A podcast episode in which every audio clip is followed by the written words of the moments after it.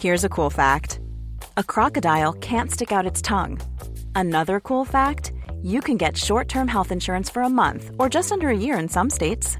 United Healthcare short term insurance plans are designed for people who are between jobs, coming off their parents' plan, or turning a side hustle into a full time gig. Underwritten by Golden Rule Insurance Company, they offer flexible, budget friendly coverage with access to a nationwide network of doctors and hospitals. Get more cool facts about United Healthcare short term plans at uh1.com. Botox Cosmetic, out of botulinum toxin A, FDA approved for over 20 years. So, talk to your specialist to see if Botox Cosmetic is right for you. For full prescribing information, including boxed warning, visit BotoxCosmetic.com or call 877-351-0300. Remember to ask for Botox Cosmetic by name. To see for yourself and learn more, visit BotoxCosmetic.com. That's BotoxCosmetic.com.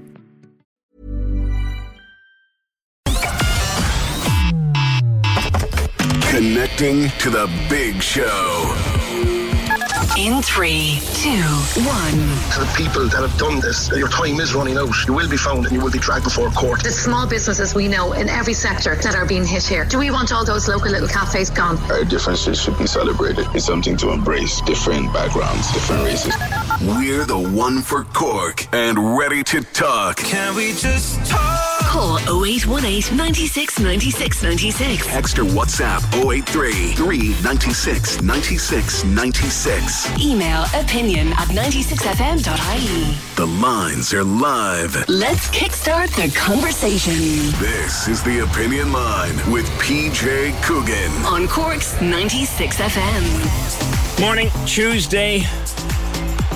Well, the, tra- the the floods seem to have receded really quickly this morning when they came up at the very early morning high tide. I was driving in myself just after seven or maybe closer to seven thirty. I was running a few minutes late this morning, and there was only a, a drop of water left on, on some of the some of the streets, some of the quays. At least it isn't as bad as it might have been, but it's still happening. It is still happening, and you just hope against hope as we head into winter that we won't have a bad incident. It just looks really worrying. It's, I mean, this is only very early November. Although I seem to remember, and I'm trying to get the exact date in my mind, it was November of 2009. We had the bad flood, the worst flood in modern times. Do you remember that when they had to let water out of the dam and the, the wall collapsed down by the Mercy Hospital and there was nurses had to be ferried into work by, by boat by the navy and there was track or the only thing that could get through the streets was a tractor. There was fish swimming on the Mardyke remember all that? Yeah that was only 2009 so at least we don't have that kind of crack to contend with anymore. The water goes fairly fast back into the river as soon as the tide goes down, which is good. But I'd say if you're a business owner still, you know, in the city centre, you, you still would be afraid of your life when you see the water coming up. Those pictures from down there, Trinity Bridge, down there by the school com yesterday evening. There was pictures going around of how deep and how quick it came up and showing back down again an hour later. But you kind of wonder in 2022, why is it coming up at all? Why can't we just get something done once and for all that stops it coming up that high once and for all, if it's even possible? Anyway, while all that's going on, people are trying to get something to eat, people are trying to get something warm, people are trying to get out of the wet. And Hazel Dennehy from Street Angels, Hazel, you had to start your food run early last night. Uh, it's worrying, isn't it? Good morning. Good morning, PJ. How are you doing? Long time no chat. It is indeed. How are you getting on? Oh my God, it was absolutely shocking. Was it? They, they, and even some of my team had texted me earlier saying, "Are we going out?" And I'm going, "Well, yes, because the homeless depend on us every Monday night." And um, I said, "We have to go because we have." companies and restaurants dropping food to us. And I said I wouldn't have numbers to cancel them or anything. So, well, I'm going anyway, and a few more of the volunteers are going. It's up to yourselves. Yeah. I mean, Just to remind people again, Hazel, because like you said, we haven't talked in a while. How does your um, thing work on a Monday? What happens? Yeah. Well, basically on a Monday, well, I I start out um, gathering food from friends and people wanting to help and donate in Mallow.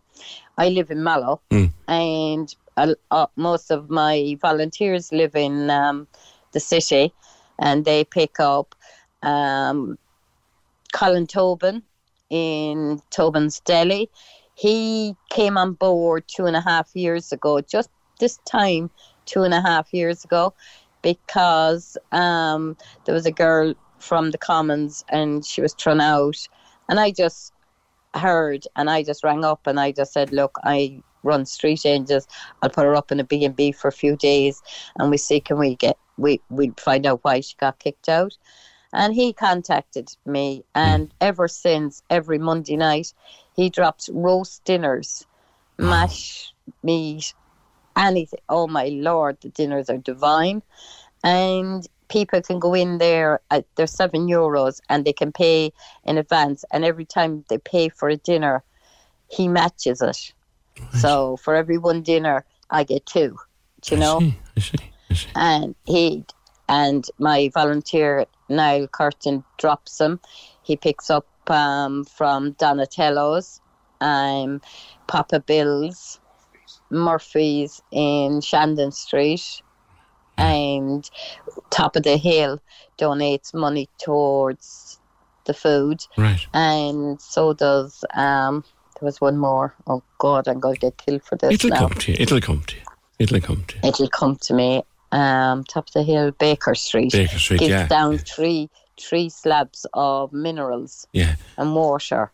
And and you give them out from where, Hazel? And- Again, remind and people. We we set up our tables about quarter past half six. We go to the, our lockup is in Shandon Street, yeah. and we go there and we load, and then I have a few volunteers that um, go in during the week and keep the lockup in order. I see. I see. and um, we have all the stuff ready to bring down. The cars come up. Um, at the moment, I've got a van, but I'm needing funding because it needs an. Is it a DOE or an NCT? Service, yeah. We need, oh, anything, it's a no. test. to But get us back on the you, road. you ran out of everything last evening in minutes, I think, was it? in minutes, I swear to God, there was a video that Niall took, and we hadn't even started. We I went down at about ten to six, myself and my team, and um, he came down with the food, and within I'd say less than twenty minutes, all the hot food was gone. Hmm. Now it had happened a few times, and I've gone over to McDonald's and bought forty cheeseburgers and chips because the queue is still there waiting for hot food. Now we have loads of treats from Fitzpatrick's Yeah. And um, they send in salad rolls. They, they're out in Glanton. Yeah. No, and then we have two little girls and they're from, where are they from? Glanmire. Right. And don't they make little rainbow cakes? Ah, lovely.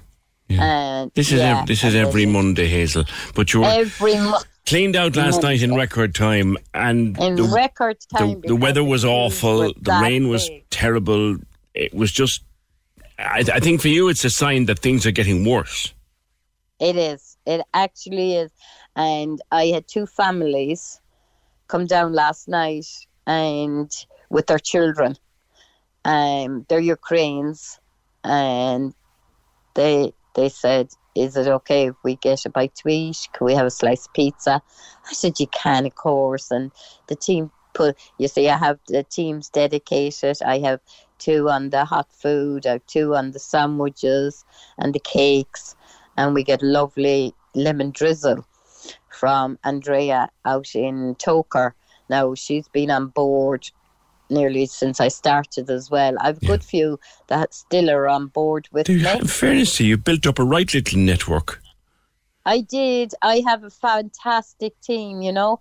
And then if I have surplus, it's very rare I'll have stuff left over, but I give it to the next run the next night because I think the other runs we're all in it to help Yeah. the homeless and the needy. You know, Yeah. doesn't matter about who's up running the organisation. And, and, and I have is there like November 2022 versus November 2021 versus November 2020. The need is increasing, is it? Yeah. Well, when we started in, say, take the first year in 2020, I'd say we fed anything from 20 to 50 was a lot. Right. Then the following year, it went from about 50 to about 90. Okay. And at the, at some nights, we'd feed anything over 120. What had you last night? Yeah. And you know, and it's young, and it and it's not even the older homeless now because I've been with homeless people, working with them for the last 10, 12 years, and I know them personally as well. You know, um, now a lot of them have accommodation, but they're still struggling. And I said, just because you have a roof over your heads, you still come down, you still get help. Yes. We're still here to help. We're not here to forget about you. Lots of children as well, I think, coming looking for something to eat. There is. Oh, bless my heart. And they're gorgeous and they're so polite. I said you could teach my own kids a few tricks. I know. Uh, and Uk- Ukrainian children, I think you're seeing a lot of, yeah? yeah, yeah.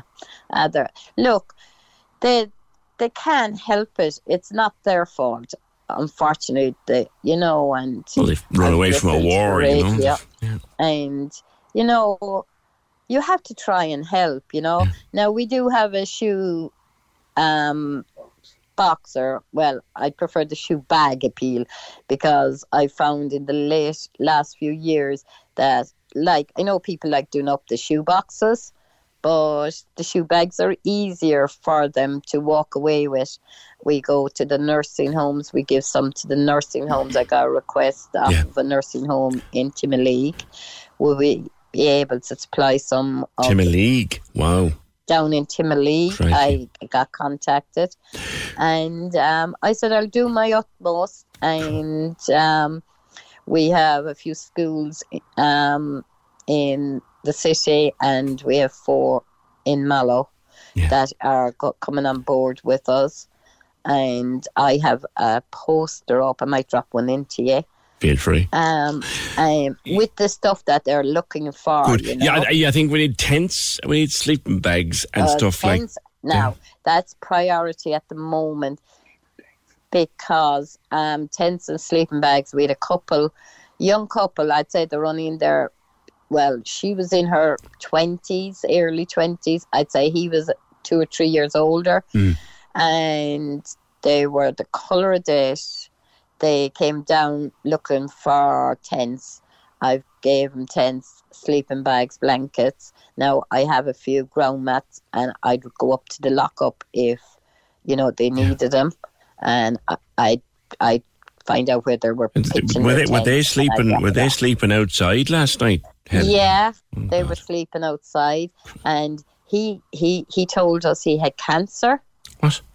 And I'm yeah, I was shocked, and I said, "Would you go down to the Mercy?" And he said, "We've been there the night before last, and they kicked us out." I, I didn't have time to go into why.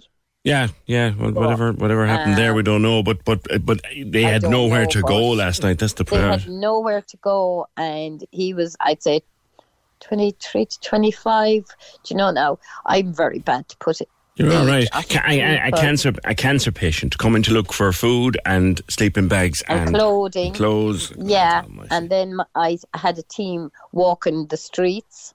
Um, Peggy, she's one of my more senior volunteers. She's been with me for two and a half years, and she takes the walk around.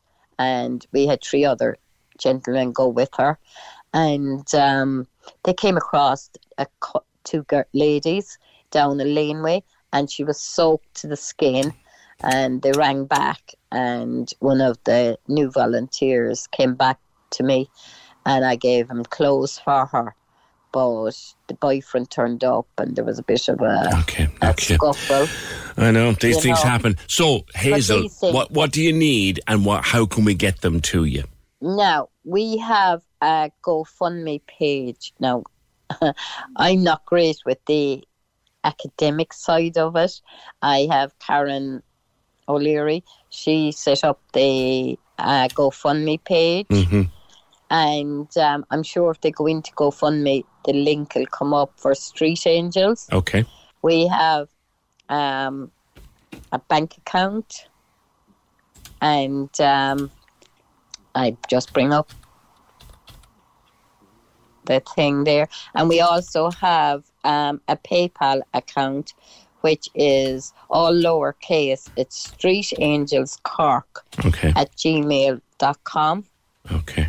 Okay. and they can pay uh, into that. And the AIB account is I E. Oh, come here. We could be all day reading out those Oh, details. we'll put them up. Right. We'll I put them up. We'll get the it to you. details. And Street Street Angels on Facebook is where you'll get all of that information. Yeah, and then the Instagram.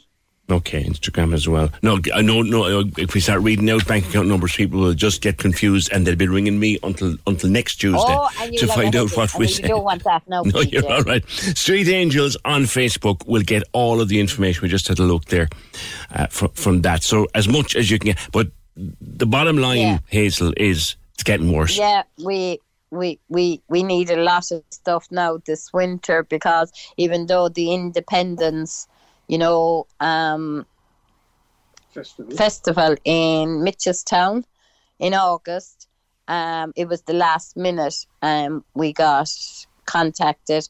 Um, one of my volunteers was doing security, and we went down on the Monday when it was all over, and we picked up a load of the tents Oh yeah, and sleeping bags, and we washed them all. My volunteers, sure. Linda and I, we took them home. We washed them, and we must have picked up a hundred or more. But we've given them out Sure, since they're, yeah, they're all gone now. So you need tents, you need food, you need donations of any kind, and you'll find all the details. Anyone want to help you will find all the details. Street Angels on Facebook. Hazel, continue that fantastic work that you do. Great to catch up with you, and to everybody who helps Street Angels with what they do on a Monday. Good on you. Terrible. Just so sad to hear that it's getting. Look, Hazel says it, Katrina says it, everybody says it. It's just getting worse and worse and worse and worse out there. 0818 96 96 96. Um, on the flooding, yeah, it was November 9th, 2009.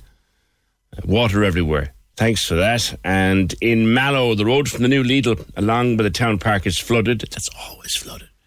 Uh, that's probably causing the delay getting into the town. I remember that particular road being so badly flooded one time. It might have been the same thing now in 2009. I remember it being so badly flooded, all you could see was the top of the bus stop, literally the round bit at the top of the bus stop sticking up. So it, it, it, it does get that bad. Still, in Mallow from time to time. Right, trying to feed your children is just huge for so many people. And we're looking at what, six weeks to Christmas from the weekend. And some people not particularly worried about what Santa will bring, but some people just worried will they have enough to eat for the next few weeks. So I'll talk about it next. The Cork Diary. On Cork's 96 FM. The annual Kenya Ball takes place on Saturday, the 12th of November at the Rochestown Park Hotel with a drinks reception, three course meal, and music by the Love Junkies. The event will be raising money to help families in Kenya enjoy a brighter future. For information and tickets, go to brightercommunities.org. If you have an event you would like mentioned, email the details to corkdiary at 96fm.ie. The Cork Diary.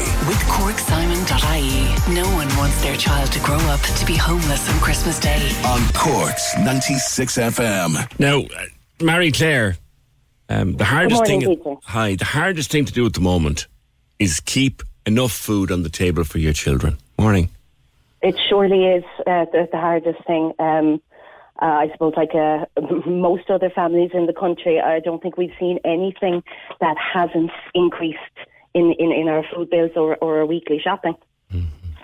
Um, the biggest increases that I've seen personally are, you know, the the meat and the dairy products and the eggs and the cereals and I suppose all the things that you need to provide to your children for their breakfast and their, their school lunches. The staples like the, the Yeah. bread, the meat, the milk, the eggs, the butter. Absolutely. Yeah. Yeah. The simple things that you need every day. That's it, exactly. Um, you know, um, I've spoken to a lot of families over, you know, the last few days and, and, and weeks, and, and some of the stories uh, coming from other people are just absolutely uh, harrowing. People who have, you know, every bit of their remaining money just going on food just to live, you know. And I mean, we've, we've made all the cutbacks that we can. We've gone with the cheapest option in the supermarkets. Mm. There is no option of going lower anymore, you know. Fa- Families are being forced now to literally buy, buy less food. Mm. Because even something as simple, and it was always cheap, was dry pasta. That's gone up. Even that's gone up. It has, yeah, yeah. Yeah. Flour's gone up. As Luigi, chap from a restaurant in Youghal said to be here last week, flour is the new gold. So even even someone wants to bake their own bread, that's gone up. Absolutely, yeah, yeah. I mean, families are literally now on the bread line, but you know, as you say, without the bread. Yeah, there's a cost of living protest coming up on the Grand Parade on Saturday. There is absolutely. I, I will be there, boots on the ground, and I will be there again and again as many times as as is actually necessary. I'd encourage everybody else who's feeling this because it's not just a pinch or a squeeze anymore. It's suffocating. You know, and, and, and I encourage anybody who, who is feeling that to, to get out on the street and be one of these voices to say, enough is enough. You've met students who are literally living without electricity to save money.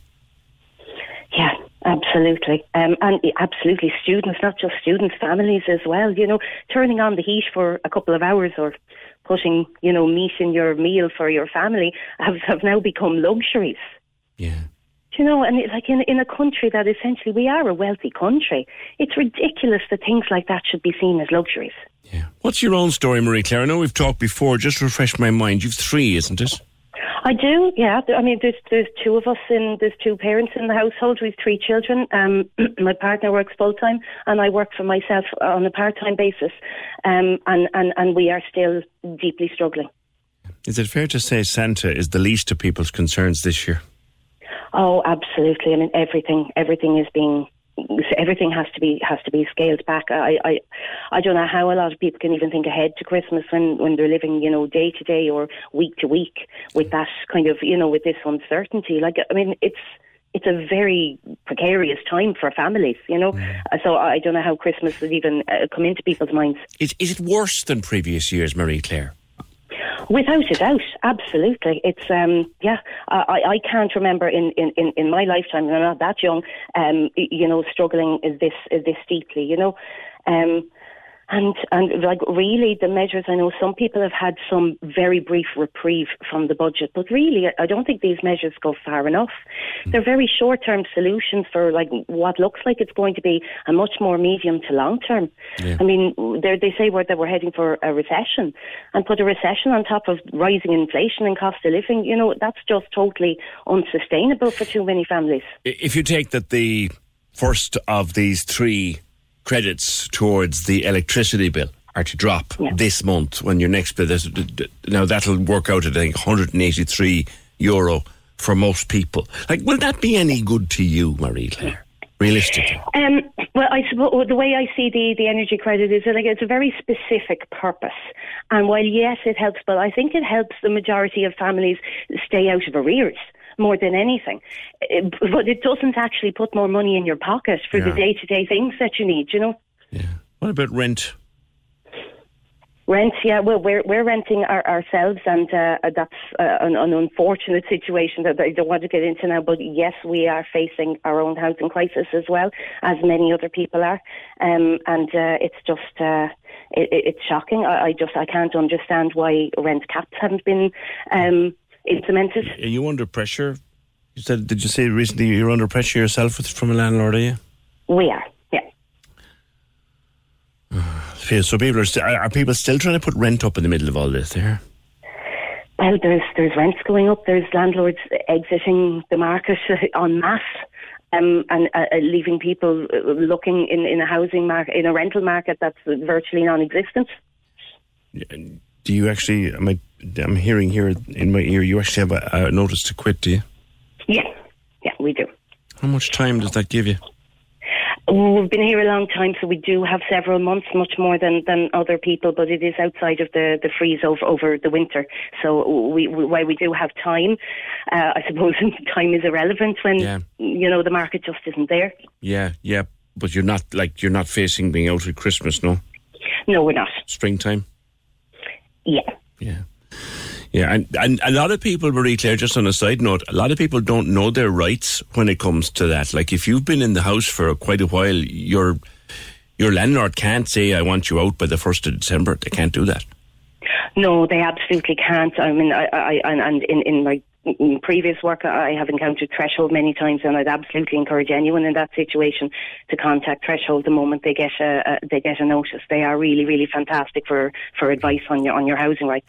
Yeah. Do you know, a lot of people have said to me, sort of quietly, with regard to protests and stuff, and we obviously mention every protest that comes up. And I did say one time, you know, will they actually achieve anything? And I was very sort of quickly brought to book by someone who said, look, very kindly, look, PJ, what was absolutely sure is if we don't go out, nothing will happen. If we do go out, something just might. Absolutely, I absolutely agree with that. I mean, there we we are the many, and, and and they are the few. And if we make our voices heard collectively, then that then I do believe that there is real, real power in that, and that we have to do it again and again and again, uh, as many times as it's actually necessary until we're heard. Just like we did with the water charges movement, you know. Can I I, mean, ask that you was for very yourself, like just your own self and your own circle and your own family? If if a minister was sitting in front of you now, Michael McGrath, Paschal Donohoe, sitting in front of you now saying, "All right, Marie Claire, what do you need? What what can I give you to get you through the winter?" Say. Okay, so to get through, um, they need uh, a price caps on uh, on the energy energy companies because essentially that energy credit is literally just going back into the pockets of the energy companies. Um, looking at things like the Consumer Protection Act, ironically named, they were able to use that to introduce minimum price units on alcohol, for example. Why can't they use that same legislation to introduce maximum price controls um, on food? And they need caps on on rent. Those, yeah.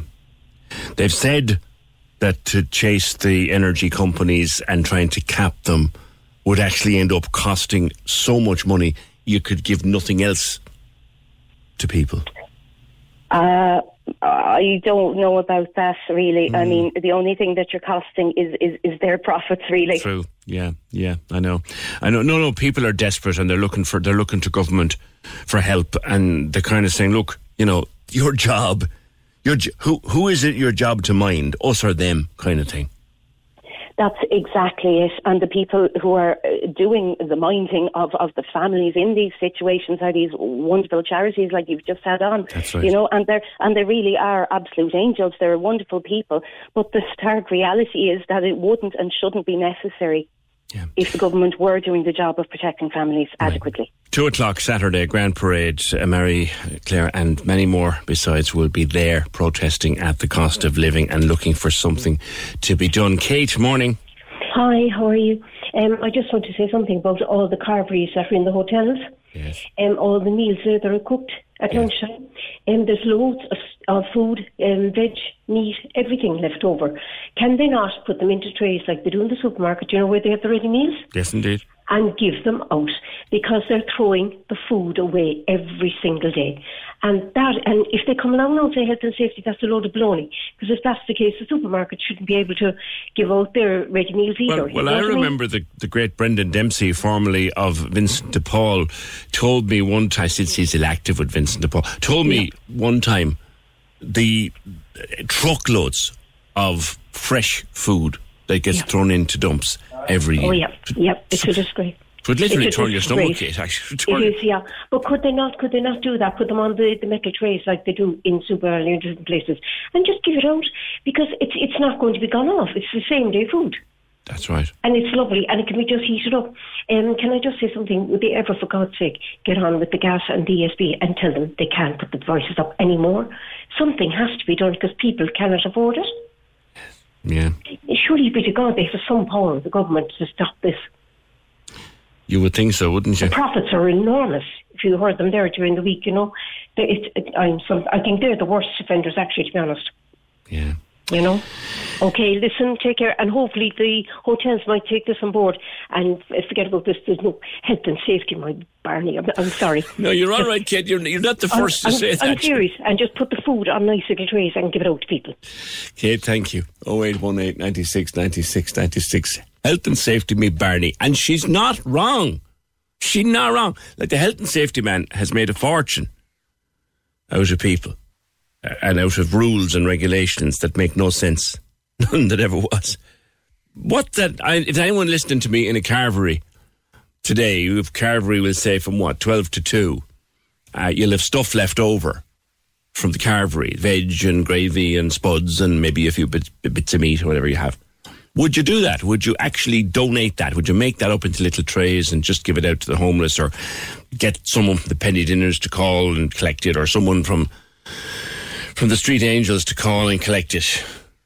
Would someone take that? Or is there nothing? Is there genuinely nothing left at the end of a carvery? I don't know. I've never run a carvery. I've never worked in a carvery. I've eaten in a carvery. I like carvery, but I've never, never, I, I would not, I have no idea what's left over at the end of a day's carvery. Hazel was back on from the Street Angels. If we know of anywhere with hot dinners that could donate them, they'd be, well, there you go. There you go. Hot dinners, like carvery, hot food. End of the day, you've got hot food left. Maybe we, c- if, if someone is interested in doing that, we can put you in touch with the Street Angels. 0818 96 96 96. Here at Corks 96 FM, we're celebrating our seven IMRO Radio Awards. We won gold for Best Breakfast Show. Silver for Best Entertainment Presenter, Best Radio DJ, and Best News Story. Bronze for Music Station of the Year, Radio Moment of the Year, and Best Interactive Speech Program. Thank you so much for listening. Thank you so much for listening from your IMRO award winning station.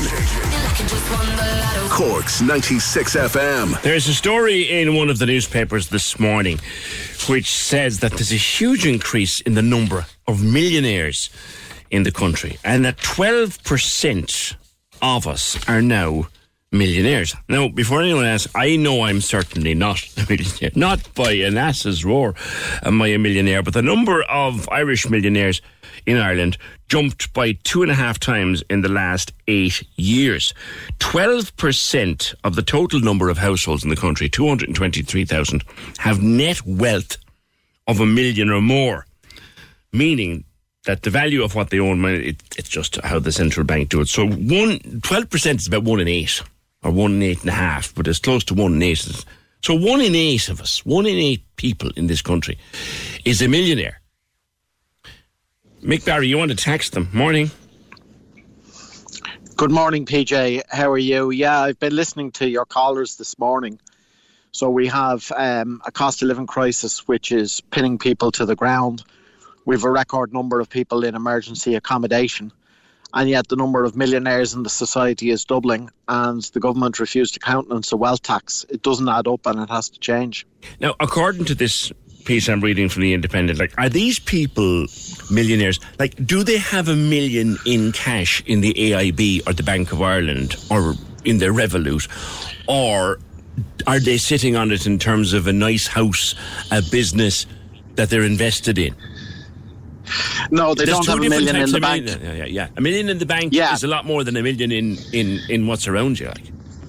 Yes, that's a, a, an accurate point. Uh, the the central bank report is talking about paper millionaires. Uh, so they they are counting uh, the value of a property, and as we know, uh, many ordinary working people would be uh, living in houses whose value has shot up uh, in recent years. Uh, a more accurate way to look at the accumulation of wealth uh, is to take out people's principal primary residence. Okay, for example, it's calculated that if you were to bring in a millionaire's tax at a modest rate of two percent uh, and exclude people's principal primary residence up to a value of a million, you would still bring in nearly six billion euro. Those figures are from Oxfam. And, is that that would be the taxing way- cash in the bank, Mick, or what's it taxing? That's ta- taxing income, uh, cash in the bank, and assets minus uh, a principal primary residence. Yeah. So businesses So- and things like vans and cars attached to a business, that kind of thing. Premises. Uh, It would include that, yes. So I, I believe that there are 93,000 uh, such households with a combined wealth of 388 billion, which gives you an average of 4.2 million per household. Now I'm going to stop on the figures there because I've done enough uh, statistics. But the basic point uh, about this is that uh, even if you take houses out of the equation, which you, you should do for your for someone who owns one house, uh, there is a huge amount of private wealth there in a relatively small number of households, and the government refused to talk about a wealth tax. And this is the key point: uh, we have 11,000 people in emergency accommodation, and we have the type of stories of uh, hardship and real pressure that we've heard on the radio this morning there needs to be a change, and that's an important reason why there needs to be people out on the streets uh, this Saturday. Mm. In terms of the people of whom you speak, uh, the, the, the upper shelf, as it were, of society, we all know they're there and we all know they have lots of money. It's a commonly made argument, Mick, that those are the people who create work, who create jobs for the rest of us. And if you start taxing them, they'll up and leave. Well, I believe that the people who create wealth uh, in society are the people who do work, uh, as the old expression put it, uh, by hand and by brain. Right. Yeah. Uh, so without our bus drivers, we wouldn't have public transport. Uh, without our shop workers, the retail units would be closed down. Mm-hmm, if every mm-hmm. worker in the country was to decide to stop work at two o'clock this afternoon for a half an hour, the country would come to a standstill. All right? mm-hmm. uh, you have a situation where. Um, you know, you, you, you, you divide up the cake between uh, the profits and the wealth of the people at the top. Uh, and the wages uh, that go to working people. It's it's only been going in one direction now for the best part of twenty or thirty years, mm-hmm. uh, and there needs to be a shift. There needs to be a change, and working people need to get their due. So you would suggest that it's a 2% on everything outside of the actual family home. That's worth over a million. Uh, yes, and that would raise six billion euro, and you would you would uh, sort out a lot of people who are in emergency accommodation and homeless six weeks before Christmas if you had even a, a fraction uh, of that.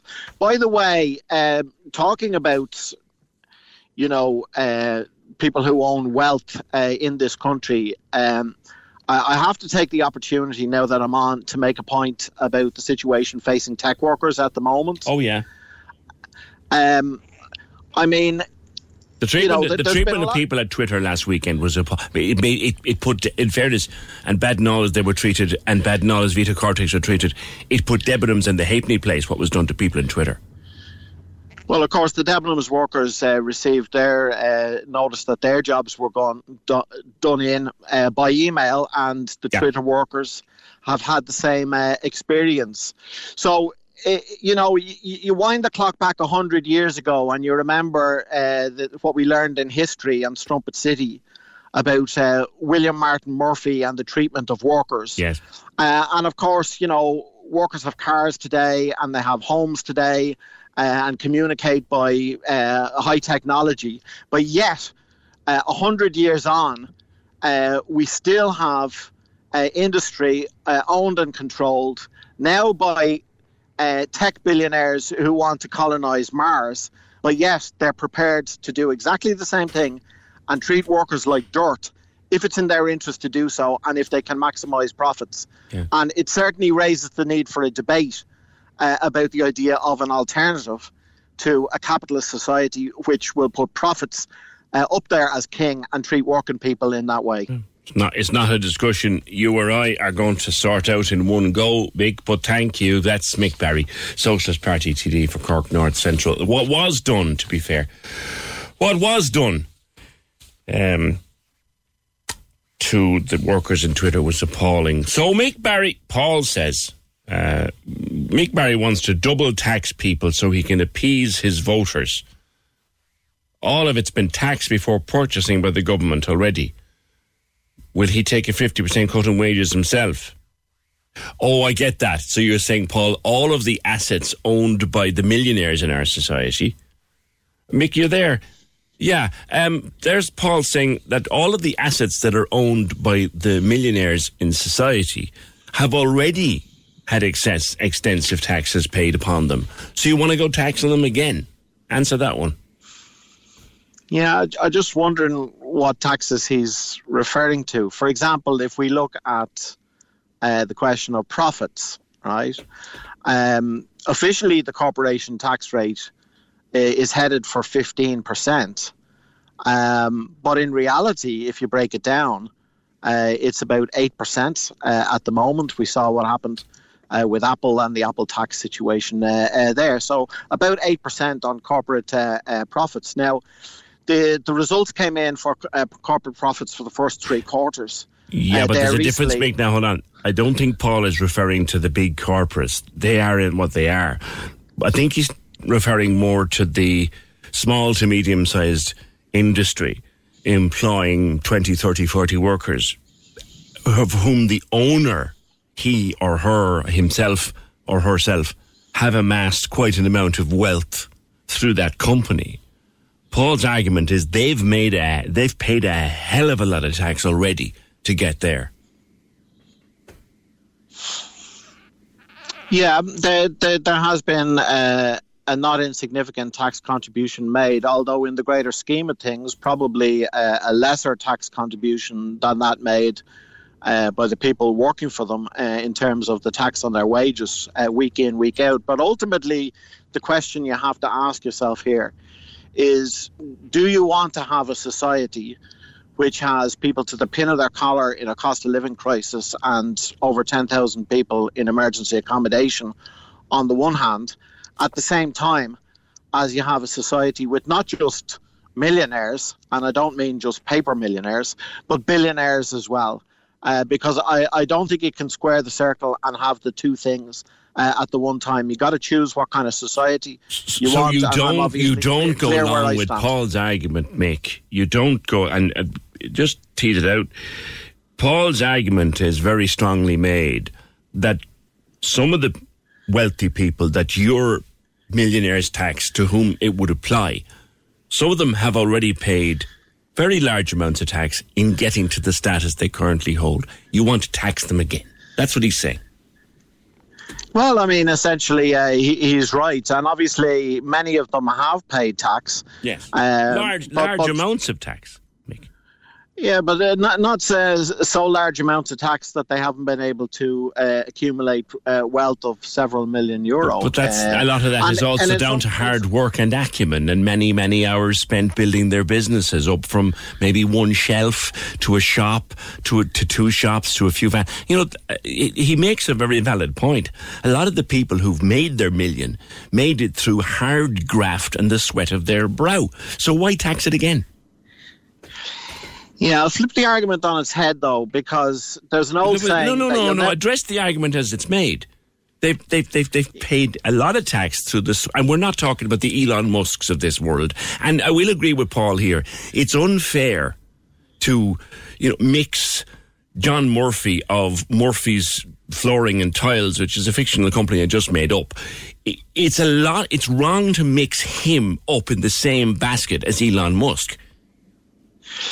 Yes, there is a, a, a, a big and an important difference uh, between the two, right?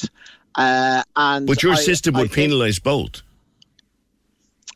The the system that I advocate for, which is a democratic socialist uh, society, uh, would ultimately mean that uh, the big major companies uh, would be taken out of private hands uh, Never going to happen, Mick. You know that. Never going to happen. No, no, no, uh, well, no one's ever going to nationalise Apple. Do you know what I mean? Not going to happen.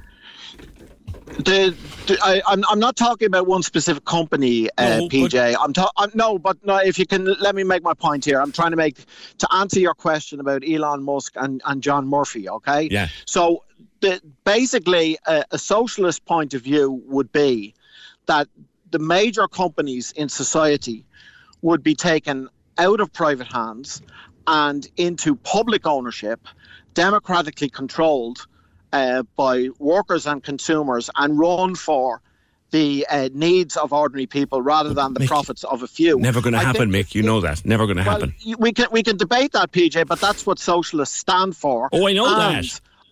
uh, on the issue of uh, a small or a medium-sized business, uh, socialists would not argue uh, for that in relation to small and medium-sized businesses. But what we would argue is that they should pay minimum wages uh, and they should pay a reasonable amount of tax to uh, a society, and that's the socialist position. Yeah. Yeah, but they already do is the point that Paul is making. They already have done. And in and in, in amassing their success, they've already paid a ton of tax.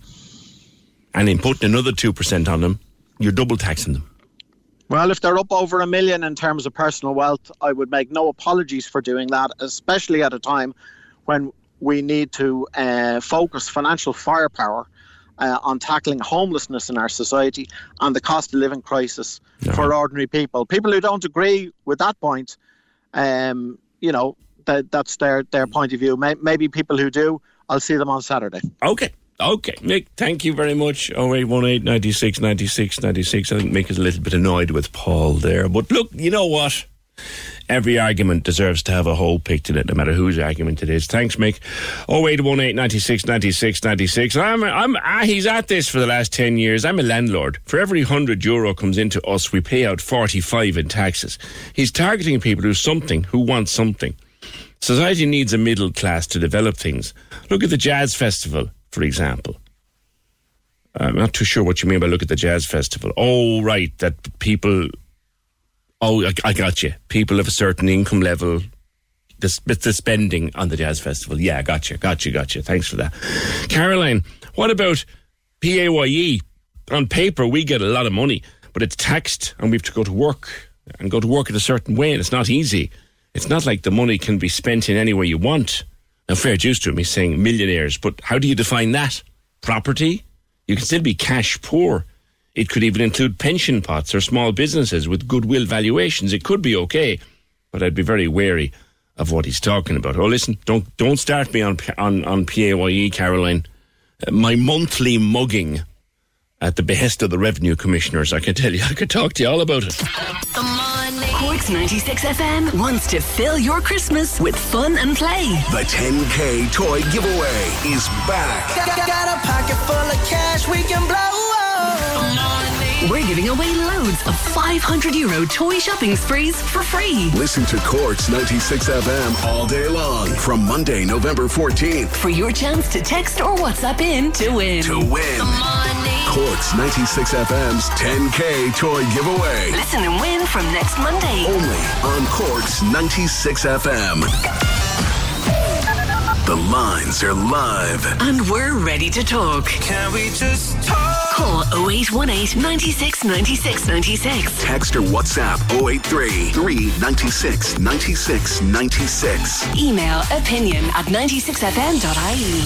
The Opinion Line with PJ Coogan. On Cork's 96 FM. Some people asking us about that meeting in Kinsale last night to do with the 226 bus, the two, the Kinsale bus through the airport, and all the problems with the Fix the 226 campaign. We, we got uh, some notes on, on how it went. I'll bring you them uh, before we finish. Not a whole lot coming out of that meeting, except for the fact, as he said yesterday on the programme here, Damien did, West Cork Connects have a licence to operate it and could take it up tomorrow, except for one problem. They can't stop in Ballinhassig.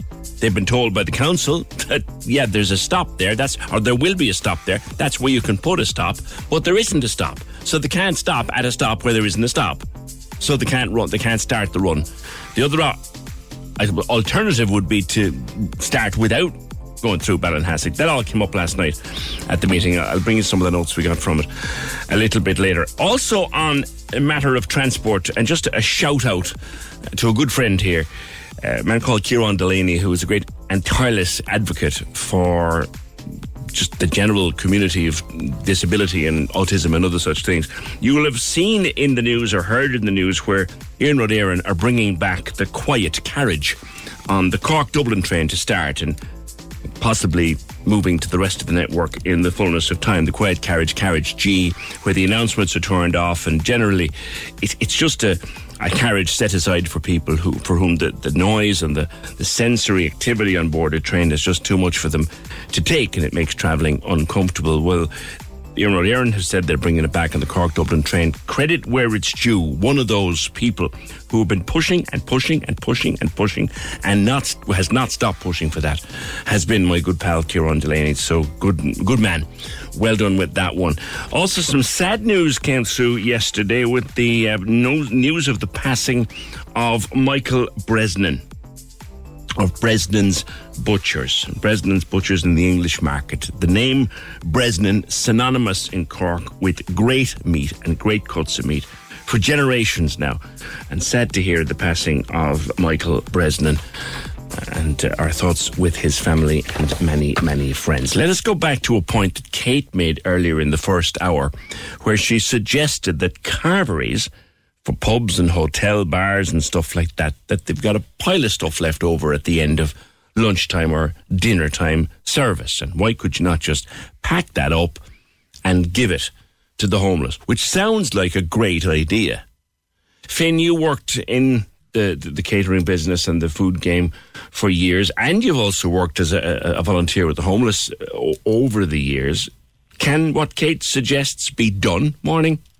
Good morning, Peter. How are you? Yes, um, in, in, in, a perfect situation, yes. Um, but you must remember that a lot of the hotels um, already do give their services to the homeless in the sense that they're sitting down for a meal, they'll get involved in, and do it that way.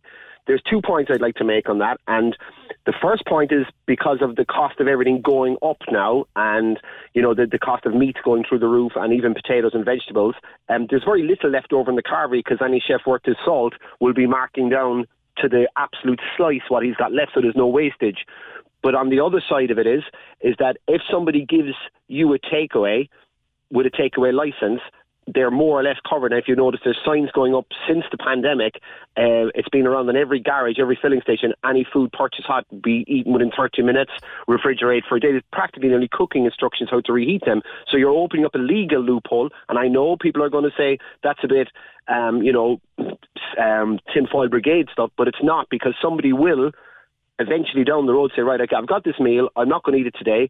They could have been the meat could have been cooked on the Saturday, reheated or regen on the Sunday. They got it on the Monday or a Tuesday, and that's five days. So it's it's technically in the laws of, in the eyes of the law with the food safety out of date. So it has to be binned. So perfect idea if somebody has a charity and they say, right, I've got six people in a house in wherever and they need a meal and they contact the the, the business is direct at the, at the business, i.e., like Brian did it in the Briar Rose. Yeah. I know Owen does it in the beer garden. If somebody says, I, I need some money or I need some food, they say, right, get someone to collect it at three o'clock because they know they're going to be eating it at half past three. Yes. If you understand what I'm saying. So wrapping the joints of beef at the end of the day, it takes 90 minutes for them to cool down by law.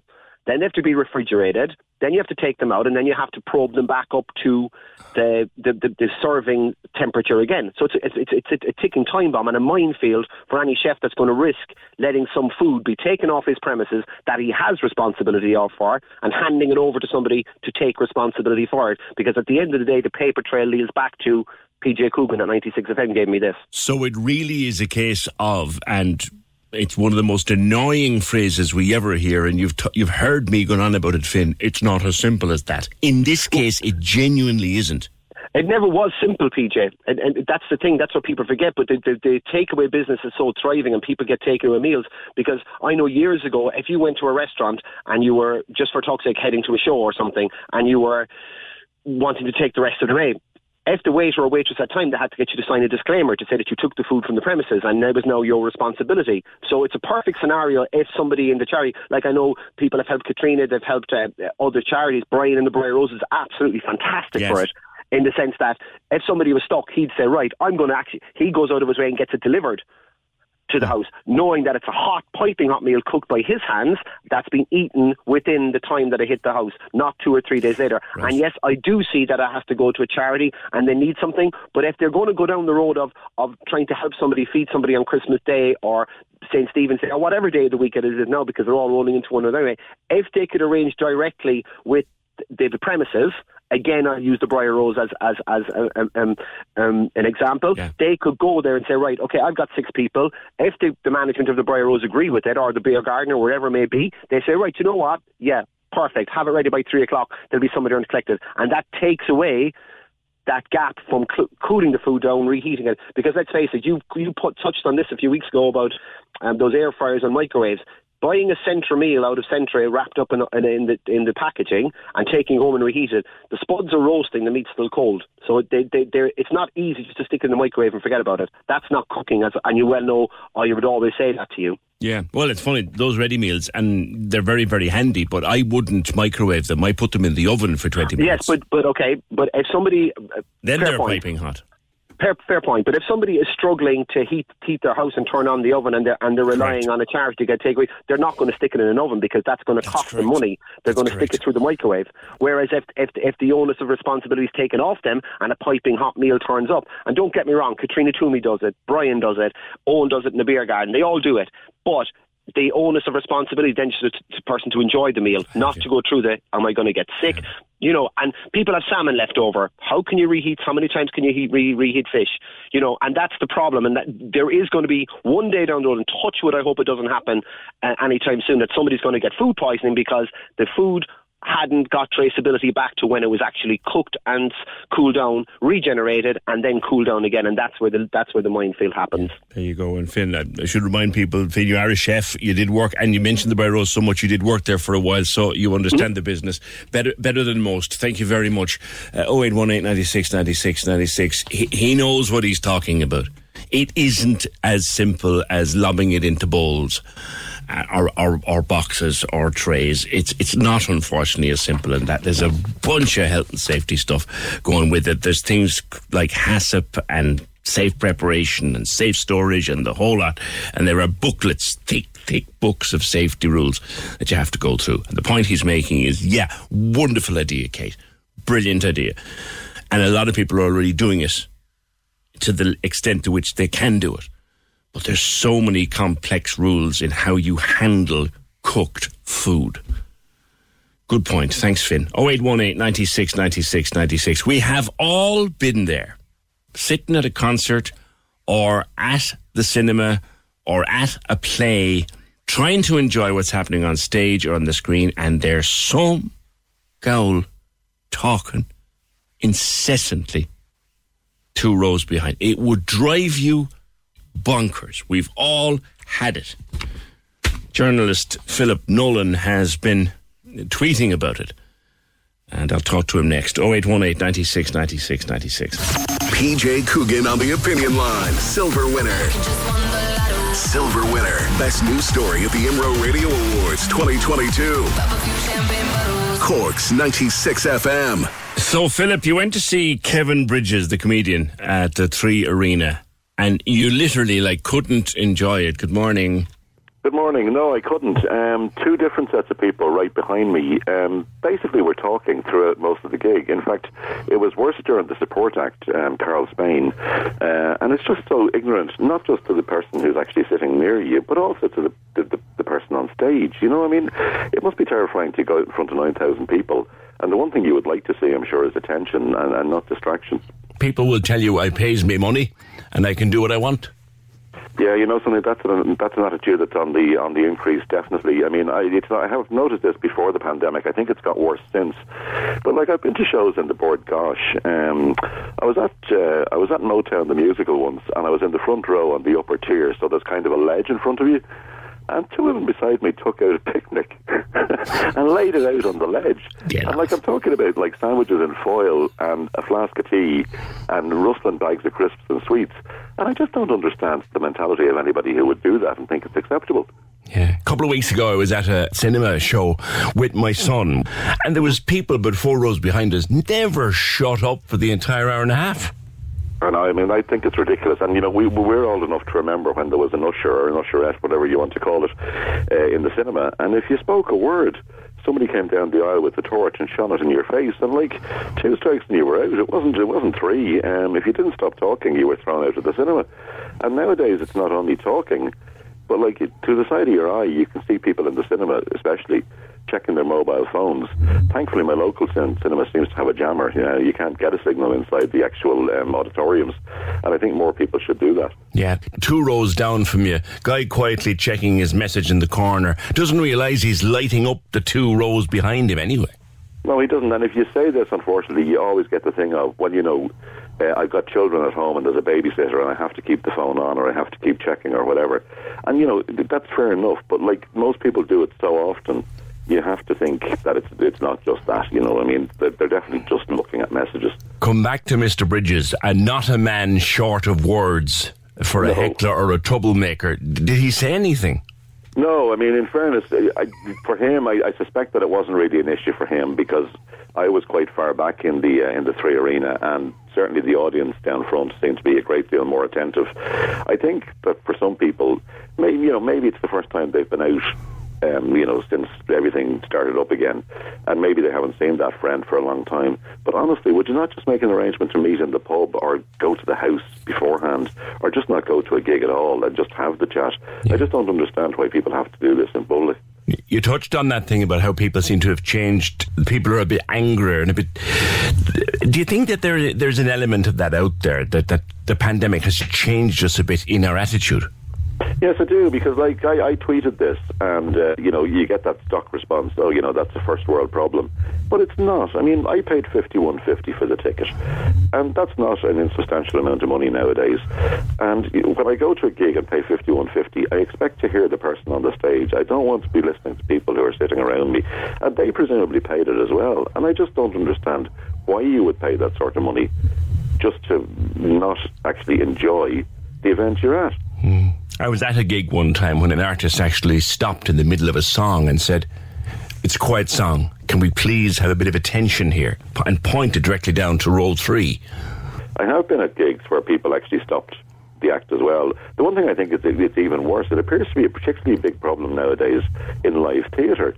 And whatever about you know going to a musical where you, the sound of you know the orchestra on stage or whatever might drown it out. For somebody who's on stage, maybe you know delivering a soliloquy by himself or herself, that must be like really really distracting when you're trying to remember your lines and you see somebody on the phone or two people having a chat. I just don't get it. You remind me of one funny story to finish, Philip. I was actually at the theatre one night, and like that now, quiet, a quiet moment, an intense moment in the plot, and there's a guy snoring, sound asleep, three rows back.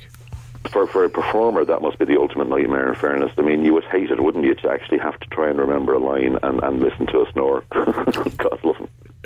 Thanks, Philip. We'll talk again. Good morning, PJ. Cheers. Uh, yeah, Philip Nolan from the Irish Daily Mail. Uh, he's right, though, isn't he? Like, why would you pay 50 odd quid for a gig like go see someone like Kevin Bridges and chat away mad yourself? Like, Kevin Bridges is so funny. You won't have time to draw breath. How you have time to hold a full conversation? I really have no idea. But why would you waste your money and, and, and not enjoy the gig you've come to see? Not concentrate, like. Why, why would you, or focus on the stage at least? It's different if it's a big, loud rock and roll show. Like I was at the Marquee last summer at the Pet Shop Boys, for example, just one of the gigs I went to. And like that was a big, like, disco, new wave disco from the 80s. It was great night. People chatting and talking all around. That was okay. But a comedy gig, like then the end the following week, I was at Dara Ó Briain. And I was at Dara Ó Briain at the at the marquee and like people chatting all around me and you're going, just shut up, like listen to the flipping show. Oh wait, one eight ninety six ninety six ninety six. Marion got onto us. Marion Caulfield was one of the organisers of that meeting last night in Sale to do with the two twenty six bus, and it was quite well attended from what we hear. She just gave us an update earlier this morning. It seems Bus Éireann only have a licence for an hourly service. They can't do a half hourly one. They can send the odd double decker bus, but that's about the size of it. They can't move the stop in Clontarf Street or build a shelter. No explanation as to why. The only hope for getting a decent bus service is the Bus Connect, and we talked to Damien yesterday. They could start a half hour service tomorrow, but they don't have a bus stop in Ballinhassig because they can't get the council to put in a stop. and paint bus on the road. Now, this is, as Damien said to me, this is even though the council have said, yes, we there would be a stop there, and that's where the stop would be, where there to be a stop there. They've even marked on a map where it would be, but still not there. If they stop there without an official stop, they could lose their license, so they can't do that. So one bus stop is holding the whole thing up. Yeah. The solution surely is get that bus stop put in at Ballinhassig, but nobody seems to want to do it. The county county council don't seem to want to do it. They're all passing the buck back and forth. In the meantime, and Marion attaches a picture of people just saturated, saturated by that temporary bus stop in the Clontarf Street area. So that meeting last night seems to have been quite successful in terms of attendance, but not a whole lot coming out of it. The 10K toy giveaway Fill your Christmas with fun and play. on Cork's 96 FM. Got a pocket full of cash we can blow. Yep, it's back from next Monday. Loads and loads of 500 euro shopping sprees, toy shopping sprees. You'll be listening all day long from Monday, November 14th. And listening out for your chance to text or WhatsApp to win as part of the Corks 96 FM 10K toy giveaway. You're listening and you're winning from next Monday. Fill your Christmas with fun and play only on Cork's 96 FM. Just go to food and different angle, right? And whether you can give out food to people, hot food, is it as easy as and Finn says no, it's not. But on a different thing to do with food, I see it comes up from time to time. Uh, Where was I recently? I won't say where. Probably best not to. I was in a, a restaurant recently having a bite, and my my starter came out on a slate. Uh, now it was lovely. The food was lovely, and well, but it came out on a bit of a slate. And someone else put up a picture recently on my Instagram of someone th- their dinner was served on a ceramic tile, which is fine, but it was poached eggs, lads. Like eggs with legs. I think I think someone got eggs Benedict on a on a on a ceramic tile. Like they're to go everywhere. But there's a big craze. And, and look, it's not a craze. It's going on. Botox Cosmetic, out of botulinum toxin A, FDA approved for over 20 years. So, talk to your specialist to see if Botox Cosmetic is right for you. For full prescribing information, including boxed warning, visit BotoxCosmetic.com or call 877-351-0300. Remember to ask for Botox Cosmetic by name. To see for yourself and learn more, visit BotoxCosmetic.com. That's BotoxCosmetic.com. How would you like to look five years younger? In a clinical study, people that had volume added with Juvederm Voluma XC in the cheeks perceived themselves as looking five years younger at six months after treatment. Look younger, feel like you. Add volume for lift and contour in the cheeks with Juvederm Voluma XC. Reverse signs of aging by adding volume to smooth laugh lines with Juvederm Vollure XC. For important safety information and to find a licensed specialist, visit juvederm.com. That's J U V E D E R M.com. Not for people with severe allergic reactions, allergies to lidocaine, or the proteins used in Juvederm. Common side effects include injection site redness, swelling, pain, tenderness, firmness, lumps, bumps, bruising, discoloration, or itching. There's a risk of unintentional injection into a blood vessel, which can cause vision abnormalities, blindness, stroke, temporary scabs, or scarring. Talk to a licensed specialist to find out if it's right for you. Spring, is that you? Warmer temps mean new Allbirds styles. Meet the Superlight Collection, the lightest ever shoes from Allbirds, now in fresh colors. These must have travel shoes have a lighter than air feel and barely their fit that made them the most packable shoes ever. That means more comfort and less baggage. Try the Superlight Tree Runner with a cushy foam midsole and breathable eucalyptus fiber upper. Plus, they're comfy right out of the box. So, what can you do in a Superlight shoe? What can't you do is the better question. And because they're super packable, the real question is, where are you taking them? Experience how Allbirds redefines comfort. Visit allbirds.com and use code SUPER24 for a free pair of socks with a purchase of $48 or more. That's A-L-L-B-I-R-D-S dot com, code SUPER24. For ages. But slates, tiles, a fry served on a shovel was a great Reddit thread, and there was another link within that to some of the bizarre ones. Some of the m- maddest things. uh, Some uh, this was a seriously posh restaurant. This wasn't your common or garden. The chef had some kind of special palate cleanser. You know, these things that they used to serve between courses. And it was served, I kid you not, in a plaster cast sort of cup thing. It was a plaster cast of the chef's own lips. I'm not making this up. It's there. I could see it. And they used to pour this palate cleanser, and you were expected to yuck, like. But I'd love to know why they started ever doing it, serving food on on slates. Like, why would you give someone their breakfast on a slate? or a, or a ceramic floor tile. Or the latest one, I was a chopping board, little small chopping boards that you'd have in the kitchen, and they put your dinner on it. Why, like? you know, what's the point? I know it probably looks nice. Or uh, this, did I see shepherd's pie? Shepherd's pie served in a pint pot.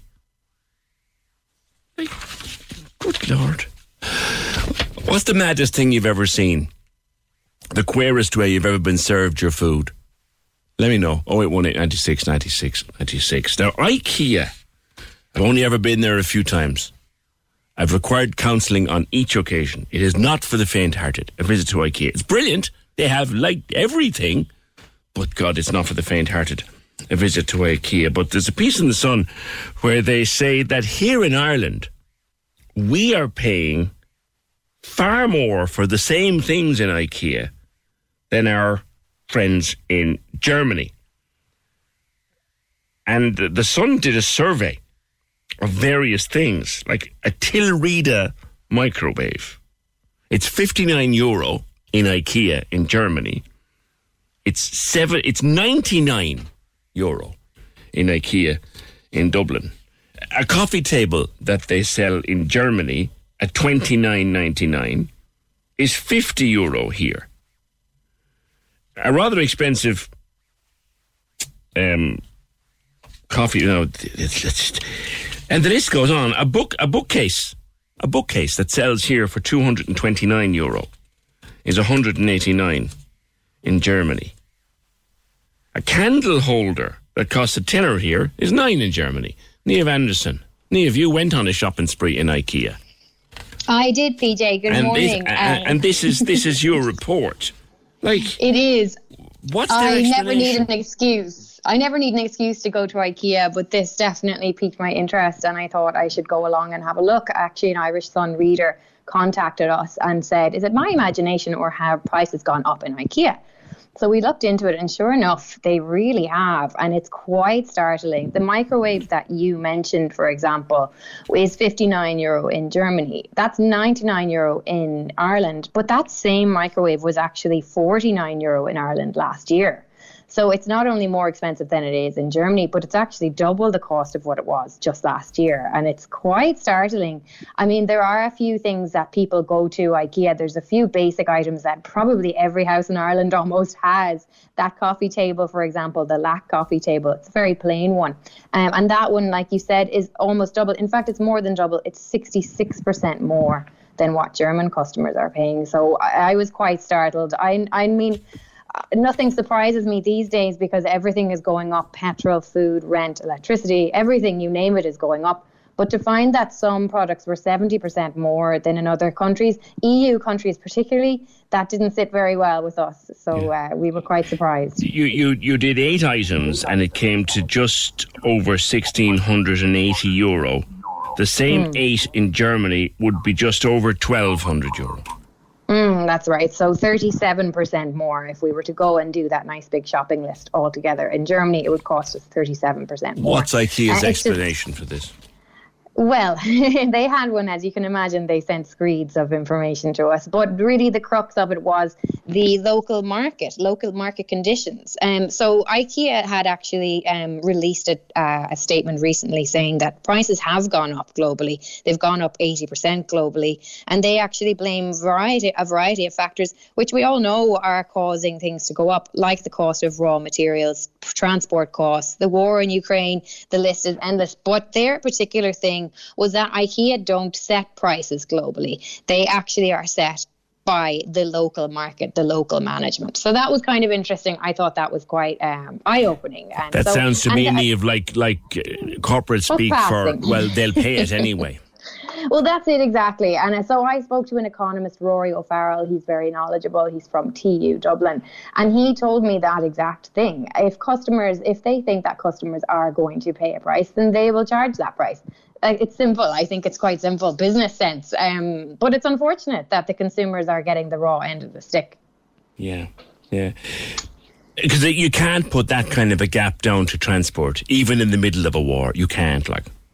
No, you absolutely cannot. Seventy percent is is inexcusable in my in my opinion. If you brought if you took in into account all of those things. Now, Rory did mention to me that Ireland generally is more expensive for goods, and unfortunately, it does come down to the fact that we're an island, and we're not just an island. We're an island on the edge of the EU, uh, which is the the end of the distribution chain. It makes sense if if you know a lorry might bring a load of sofas from Germany to France, and that transport cost is going to be less than if. Uh, ferry has to cross the border and go across to Ireland with those same sofas. It does make sense, but it doesn't account for a 70% increase. And that's according to Rory, who knows what he's talking about. He's an economist, and he told me that it just doesn't make sense. It's the, not fair. And unfortunately, that's just the way the way of the world. The, B, the B word hasn't come up in our conversation yet, Neve. Brexit. No. Any chance of blaming this on Brexit? Because it's um, they're blaming the weather on Brexit if they can blame anything on Brexit. Like. Well, look, Brexit does have a part to play, uh, and uh, and Rory did explain that to me. It's multifaceted this issue. Uh, Brexit, uh, COVID, obviously, all of these things kind of have created this perfect storm. So Rory explained it to me in that when uh, the likes of Debenhams and the likes of UK uh, distributors kind of pulled out of the market, or actually just went under altogether, when they left Ireland, there wasn't this big influx of European, other kind of European retailers or or British retailers to take their place.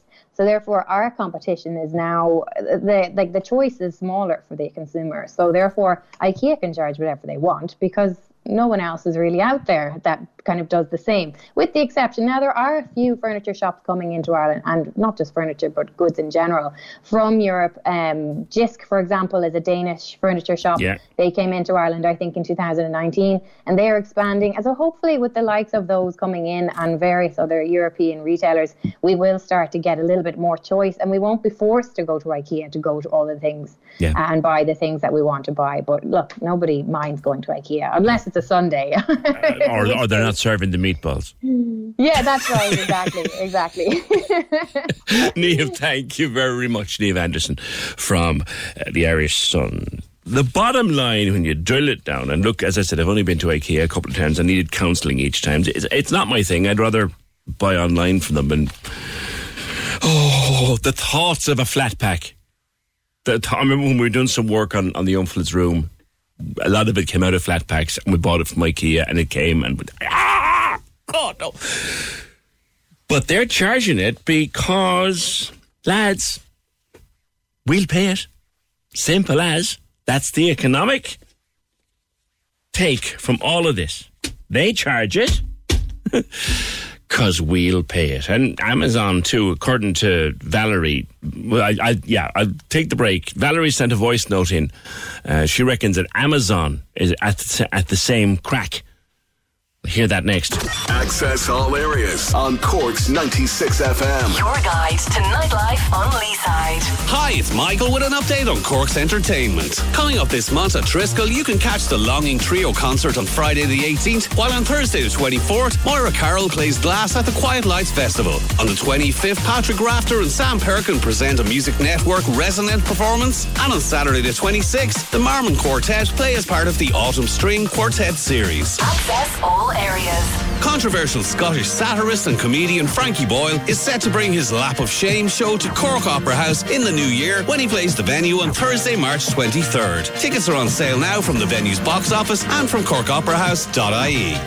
Access all areas. You can contact us here at Access All Areas if you have a show, play, or exhibition coming up, or any live streaming events or gigs by emailing us at aaa at 96fm.ie. Access all areas. Your guide to nightlife on Leeside. On Cork's 96 FM. Had a really, really interesting note, which I will read in a while. It's a message, lengthy of messages that came in on tax and homelessness and what Mick Barry was saying about wealth tax. I'll get to that in a while. It's a new take on it. It's a new take. I'll read it in a bit. But staying with the IKEA and the prices here compared to the prices in Germany, Val sent in this voice note on 083 396 96 96. Hey, PJ, just listening to there about IKEA. Um, yeah, do you know as well as that the German Amazon, um, Amazon D, Amazon.de. My son discovered it. I, I wouldn't have known. He buys uh, stuff for his computer cheaper. It's way cheaper on Amazon D because some of the things they don't deliver to Ireland in the Amazon UK. But um, yeah, just another idea. So if we're ordering anything from Amazon, we order from Amazon D, the German one. I've been doing it, Val, since Brexit. Amazon DE, because you're in the EU. Uh, If you want to get something from Amazon now in the UK, sometimes they'll charge you almost as much as the item is worth again to send it here. I was looking for a particular gift for someone for Christmas recently, and I went to the UK Amazon and shipping it. I'd got a small car here for what Elon Musk, or that's his name, Jeff Bezos wanted to charge me to ship it. But that's all the Brexit nonsense. Coming from Amazon Germany, Amazon DE, who have an English language site, it is much cheaper. It's cheaper to buy them and cheaper, cheaper to ship them. Thanks for that, Val. Now, some stuff they won't ship from Germany, but you're right. You're completely right. I've been using Amazon Germany since since just after Brexit happened. In 2020, I was on holidays in uh, Northern Ireland, and I read a book while I was there, written by Lyra McKee. Um, of course, Lyra, you'll know the name. She she died. She was murdered uh, in the midst of a riot in the Creggan area in Derry in 2019. It was a horrific incident and shocking. And I'd heard her name. Everybody in journalism had heard the name of Lyra McKee and written or maybe read one or two of her articles and come across her name. She was an upcoming young star of journalism. Brilliant, brilliant talent. It was only when I sat down with a book called Lost, Found, Remembered, Lyra McKee in her own words, and read it on my holidays, actually in Northern Ireland in, in 2020, that I got, I, I just got a, a, blown away by the girl's talent and brilliance as a writer. And, and, and sitting reading it in her native place in Northern Ireland, it was one of the most incredible experiences I've ever had as a reader of books. There's now a documentary which I can't wait to see, and it's made by not just a documentary maker of renown, but also Alison Miller. I think it's fair to say you were a, a close friend of, of Lyra's. Good morning. Good morning. Good morning. Yes, I was. Um, I first met Lyra in about 2008. She was about 16.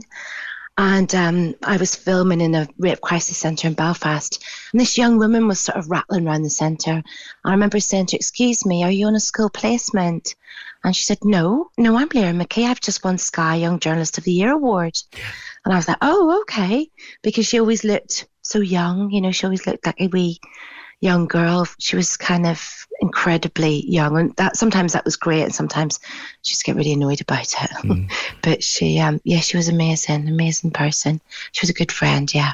That that book I read called Lost, Found, Remembered was a collection published after her death, and I just I learned more from that little book and the, the thinking of this young woman about I learned more in that couple of hundred pages about Northern Ireland than I think I'd learned in thirty years as a journalist.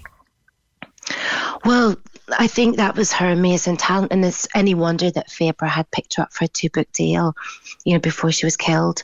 She really had a special take on on the north and on the conflict and what else was happening after the conflict you know the the sort of you know the dark shadows of what was left behind um, she wrote as a ceasefire baby an expression that she created and i think that's why you know she had such a young and incredibly exciting take on on old stories that actually hadn't been finished properly. Absolutely. Now, you've made this documentary in memory yes. of your friend with the complete cooperation of all of her family, and it comes. It's uh, it's out now. It's it's it's in cinemas. Uh, a labour yeah, of love or a tough job of work, Alison?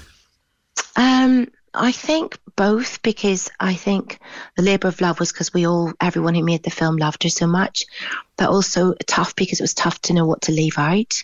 Because actually, the film I hope, well, what I'm told, we were very lucky. We won the Audience Award in Cork last year, which was a real honour.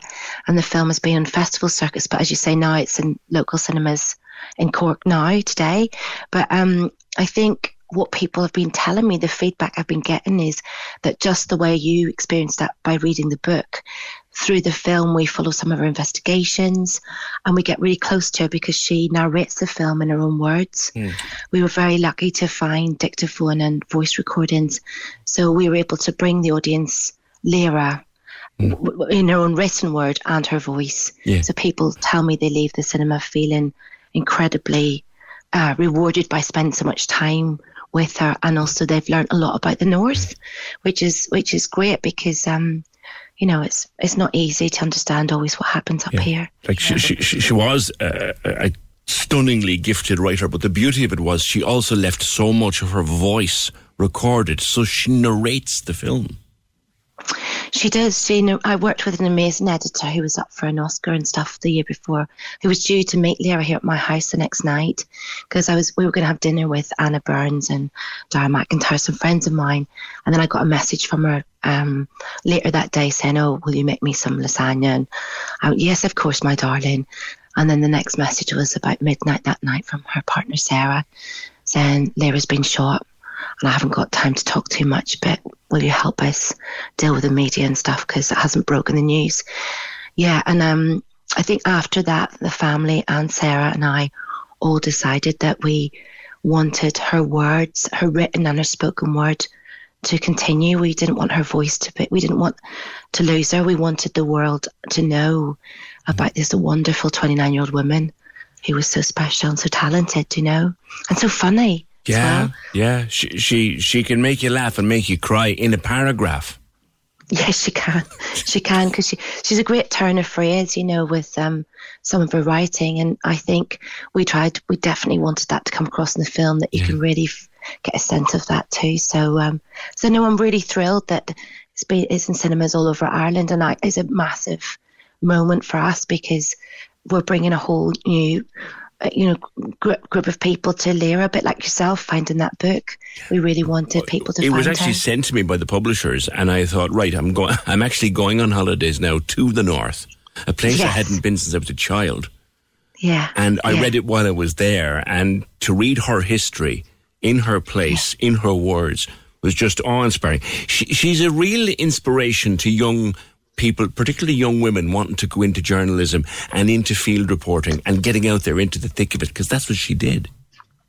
Completely. I mean, she was born in uh, in Ardoyne in, in the north in a, a very tough area, brought up a, by a single parent family in a working class place and she is i think her you know her drive and her ambition her determination is an inspiration to so many people you know if you want to do it just you go do it don't let anyone stand in your way and i think that when you leave watching the film people say they're really inspired they're going to really do it so it gives a massive you know there's a message of great hope mm. and I think that's that's what's so lovely about Lyra. She was that sort of person. Mm. She didn't see barriers, and she didn't see she zigzagged every part of the community. Yeah. She was kind of the force of nature. The term "ceasefire baby," the term that she coined. Yes. That that actually stands up and said that describes a whole generation of of young people in the north, and she touched on that in a way.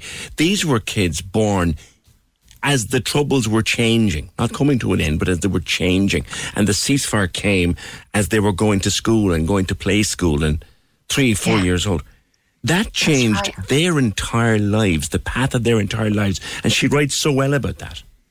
She does. I mean, I think I think we look at now, and we look at we're coming up to the 25th anniversary of the Good Friday Agreement next year. But the hope and the dreams and the promises that were made to that generation. It's like there's a duty to fulfill those because so many young people on our whole island, what do they want? They want jobs, they want money, they want hope, they want to, to follow their dreams. Yeah. And that's what Leah wrote about. And I think she was someone who had, Uh, you know, she'd mastered all that. She was following her dreams and was certainly before before that happened at the top of her career, you know, ready to go. Oh, no, in, in, my in my mind, she was only starting because only thinking about it when I was reading about the documentary. I, I I've only seen clips at, at this stage, Alison. So forgive me there, but I can't wait to sit down and see the whole thing. But you know what? As someone who really only read her work after she died, I would. We are going to miss so much, aren't we? Next April, when we don't have an opportunity to read what she would write and listen to what she would say on the 25 years since Good Friday. I know, I know.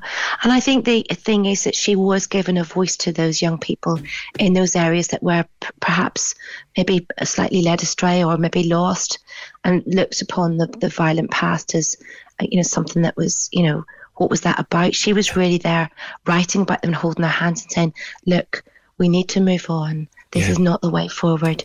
And I think that is something that I feel, you know, we really get a message. I've had lots of young people come to see the film and be really inspired and, and all generations actually, to be honest. But I think it's, it's spending time with her, watching the film is amazing.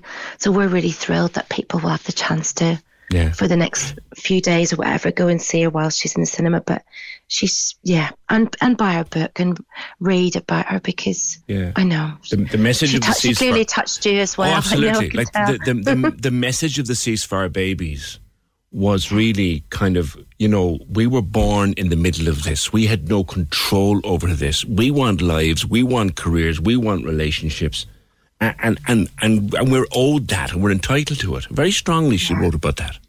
Yeah, yeah, she did. She often wrote as well about she's some great expressions like brick walls aren't made to keep you out; they're made to see how badly you want it.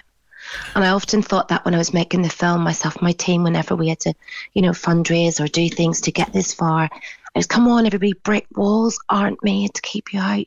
How badly do we want this?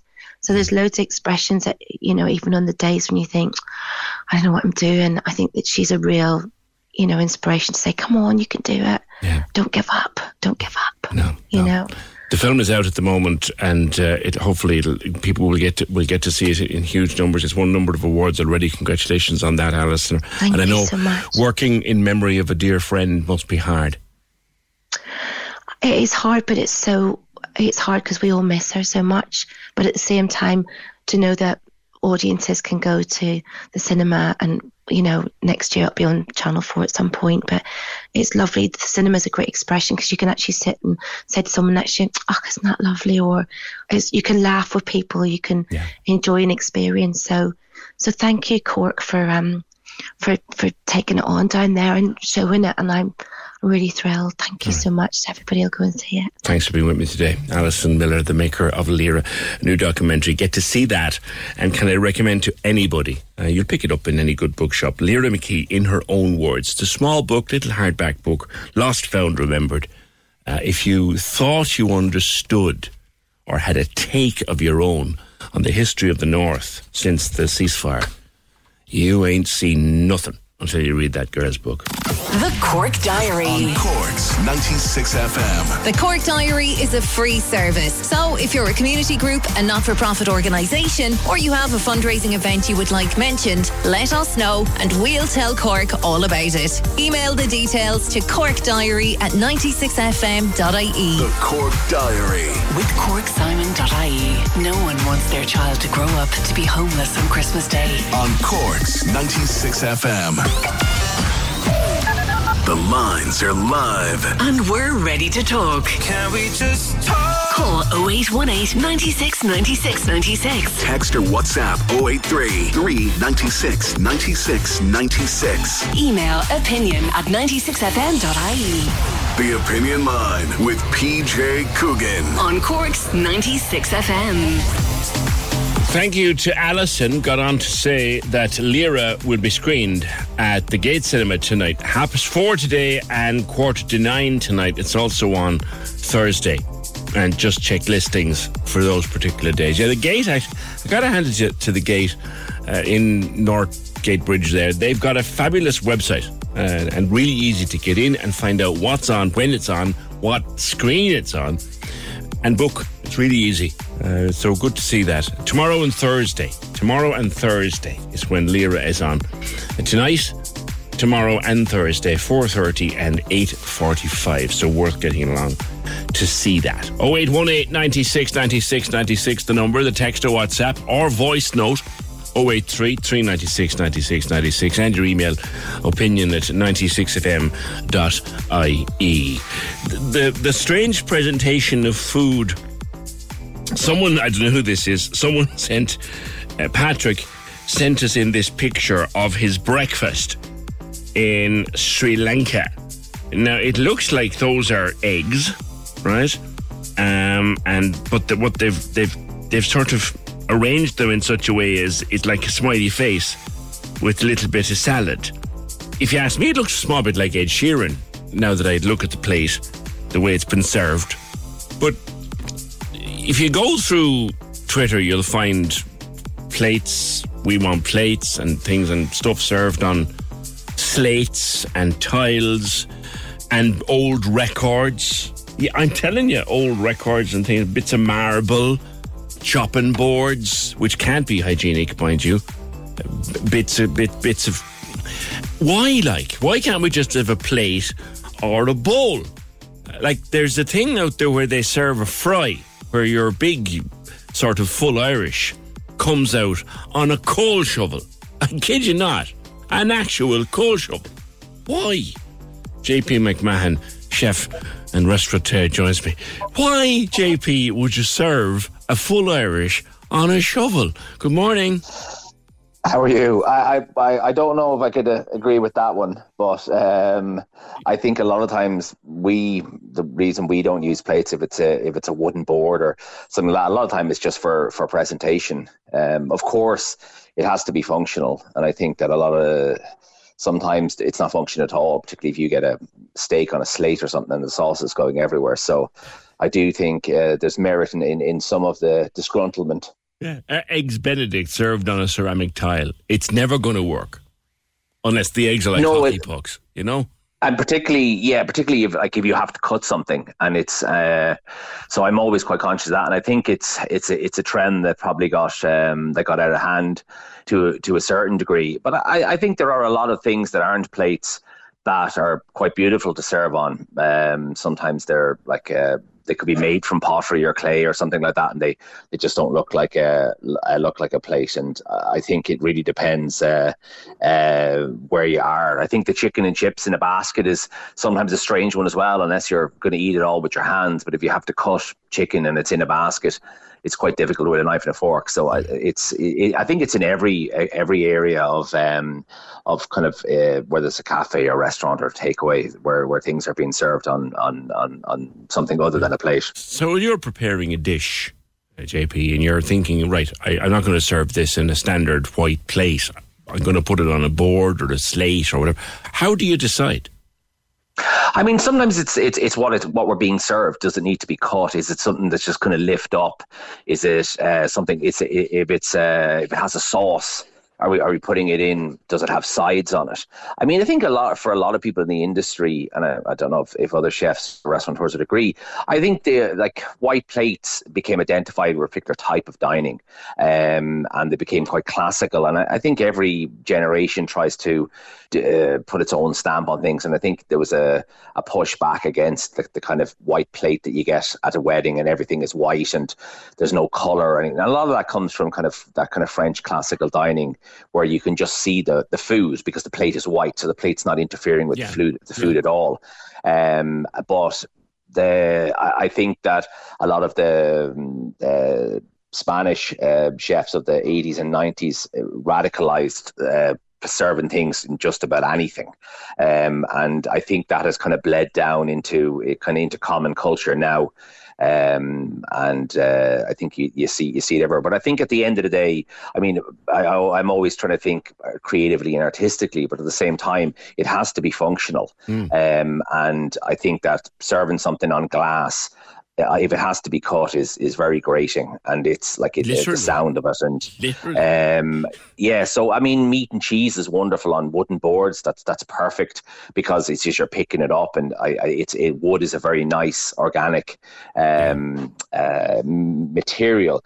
But I mean, yeah, stuff that or the sauce is the worst thing when you, particularly if you if you get steaks on slates with sauce and then it has no sides, so the sauce just goes onto the table and the waiter has to carry it out and the sauce is in his finger and like it's just yeah it's an absolute uh, mess sometimes you know yeah the, the chopping board thing like is that i know for the cheese a cheese board is a cheese board and it is what it is but a chopping board is not the most hygienic thing in your kitchen. So is serving is serving my dinner on it and then taking it in and cleaning it and serving it to somebody else. It's never going to be as clean as the plate is. Well, I suppose, like yes and no, in the sense that I mean, most of the boards that you would buy would be treated like a like it would be a small lacquer. So there is a it is um it is closed. I mean, if you're just getting random bits of wood, no, it's not. But I mean, most of the wooden boards you buy now would be they are purpose built for for restaurants and they go through the dishwasher and, and everything so they yeah. yeah. they're varnished but that's very different from making like making your own wooden boards and then uh, and then and then using them so there is it, it really depends on the type uh, the type of wooden board but um, actually wood is surprisingly e- easy to clean if it can go through the dishwasher or with hot soapy water so it's not necessarily any less hygienic than a plate. It, it, really depends on if it's going through the dishwasher and it will that kill any any bacteria. But um, it, it, I think that's the same for for uh, for for for both. What's what's the the strangest thing that you've ever seen food served on? JP, your experience? Actually, there was there's a course that I had that that was a balloon, and you had to suck it, and you it was a balloon, so it didn't even have a plate. It just it hovered in front of you. So that's what, probably what, the strangest what, thing. Was in it? What was in it? Um, it was a flavored gas that was um, uh, I can't even remember what the flavor was, but it was kind of like candy floss, but it was it floated and it would it was transparent. It's a, it was in a restaurant in the in the states and yeah, there's there's a few courses go like that around the world where things float or they stick to a glass where they have literally gone beyond the um, the plate completely. And it is, yeah, look, it's it's a bit of a gimmick and yeah. it's it's a bit of crack and it's a bit of fun. But yeah, you, I don't think it'll uh, it'll take hold any uh, any time. Uh, uh, any anytime soon. I actually can't re- uh, remember the, the weirdest thing I've eaten out of because I suppose I mean sometimes I'm I'm so used to just going through different ways of presenting that, but something that I might consider like normal. Someone yeah. else might go, that's a really weird way of eating. Well, one of the weirdest um, things I ever saw, and the person who put it up on Instagram said it was absolutely delicious. They got a shepherd's pie, a standard traditional shepherd's pie, served in what you might call a Coronation Street pint pot. Oh, very good. and they thought it was Actually, absolutely lovely. I uh, there, there was one that I thought that, that it wasn't in a in a restaurant. I was more in a kind of event, but they were serving cheese out of the the the sheep's stomach that it was made in, oh. and that was that was fairly gnarly. That was um, yeah, it was. Uh, I think it's a traditional Albanian, uh, very ancient Albanian dish, and it's not even a dish. It's a, uh, it's the way they make this cheese. But it was uh, it was a full body cheese. Let's just say it was um, it was that. Uh, and there's another there's another restaurant in Spain where they feed you, so you eat off the spoon, but the waiter comes down to you and puts the spoon into your mouth, and you don't know what it is. On and this is like a three Michelin star restaurant, so it's not like I presume what they're putting into your mouth is edible, but like you have to kind of just put put your trust in them. You do, you open your mouth you? you do, don't you? JP, thank you very much, JP McMahon, chef and restaurateur, and indeed author. The weirdest thing you've ever been served your food on. Um, I, you, well, I love actually being served the various parts of my dinner in different little bowls. I'm a big, we're big tapas fans, myself and the, the Queen Bee, and we love tapas bowls. Uh, and all the stuff comes out in different bowls, and you get into. I like that. I'm not a fan of slates, lads. I'm not really a fan of slates. You know, except for there is a steak. There's a way of doing steak, and they do it in the East Village, and I'm sure they do it elsewhere too in Cork. I've just never found it, where the the the meat comes out sort of raw, or at least half raw, just about seared, and then the stone is red hot. It's just so hot, and you cook it on the stone. You slice up the meat and you cook. It's gorgeous. That's unusual enough. I like that one. Eugene says on the old steam trains they used the coal shovel both for cooking breakfast and for removing it. Stop it. Stop it, Eugene. Stop. You're bold. Thank you. 0818 96 96 96. And then there's someone in great humour listening to us this morning. We're talking about takeaways, and Finn was talking about takeaways and how you can get takeaway food, and some food is takeaway and some food is not takeaway, and all that. Somebody's in great form today. And I know it's a grey old, uh, old day. It was brightening up a little bit now. No, it's a grey old day out there. Uh, and things are tough around us. But someone is in great form today. Takeaway is nothing but junk food saturated in fat. No wonder we have an epidemic of obesity. May you have a happy day.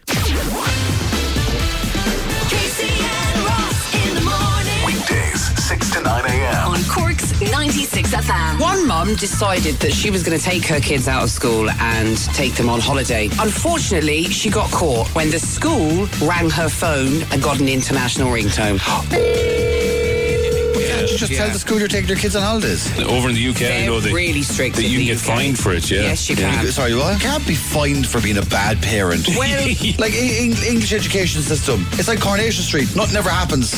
Whereas Irish education systems, like EastEnders, I went on a four-day holiday to Lanzarote when I was ten, and I missed all of long division. And how many points in the leave cert, Ross? Ninety. Casey and Ross in the morning. Get into gear for 2023 with No DC Cars Blackpool. Skoda's sales dealer of the year. Open 24 7 at nodc.com.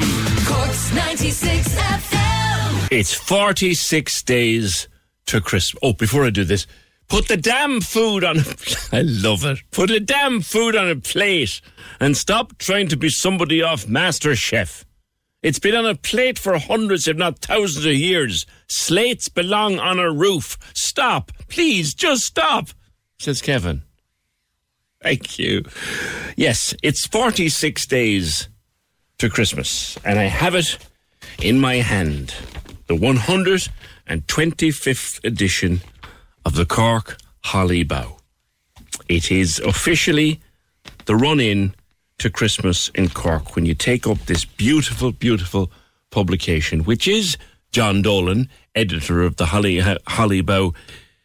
It's been doing it for 125 years, but in the 125th year, it is more pure Cork than ever before. Good morning. Good morning, PJ. How are you? Yes, yes, it's 125 years old. Would you believe? And uh, as popular as ever. Great, a great Cork Christmas tradition, as you say. I randomly opened it to just flick through to see what was in it, and the first thing I see in front of me is Donkey's Gudge. It is pure Cork. Give us the history, John. Where did it come from? Well, it's, I mean, yeah, it, it, it's kind of the, the bits and pieces of, of the leftovers, isn't it? Is, is basically what it is. So, you know, in times, in days when times were hard and, and, and pennies were scarce, then, you know, Donkey's Gudge would have been a nice, you know, reasonably priced treat, wouldn't it? Um, but yeah, it's, it does have a history that goes back in Cork and, and I guess in, all across Ireland, in the cities across Ireland, you know, way, way 100 years and probably even more than that. Um, and yeah, we, we have a lovely story in the Holly Bough from a guy who worked in a Chandler Street Bakers there in the 60s, and he's explaining exactly how it was made. Uh, and, as, and as you can imagine, it's uh, it's a lot of leftovers, but for some reason, people loved it. You know, people still talk about it now. They loved it. You know, they're going into school and they got some Donkey's Gudge and Donkey's Gudge, and you know, it's uh, it, it's great tradition to it. You know. When did you take over the the Holly Bough desk? Like this, tell me the tell me the history of this magazine. Well, yeah, I mean, I'm, I'm 20 years editor this year, but that's that's only just a, a fleeting a fleeting period in terms of the Holly Bough because the Holly Bough was, was founded in 1897, so it's into its third, well into its third century now, isn't it?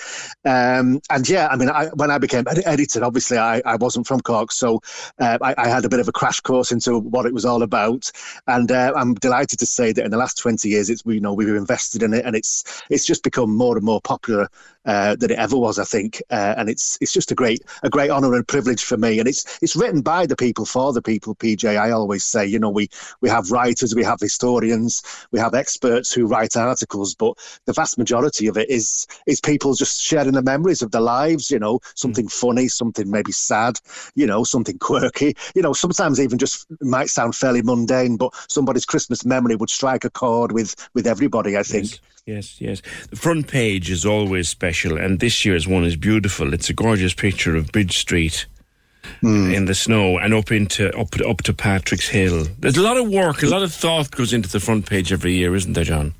Yeah, well, a few years ago, I decided that, you know, we'd ask a different Cork artist every year because we have so many artists in Cork, you know, do fabulous work. And, you know, the Holly Bough is there for, for writers and for poets uh, and for artists, you know, to showcase what they can do. So every year we ask a different artist. So it's a different style every year of, of art.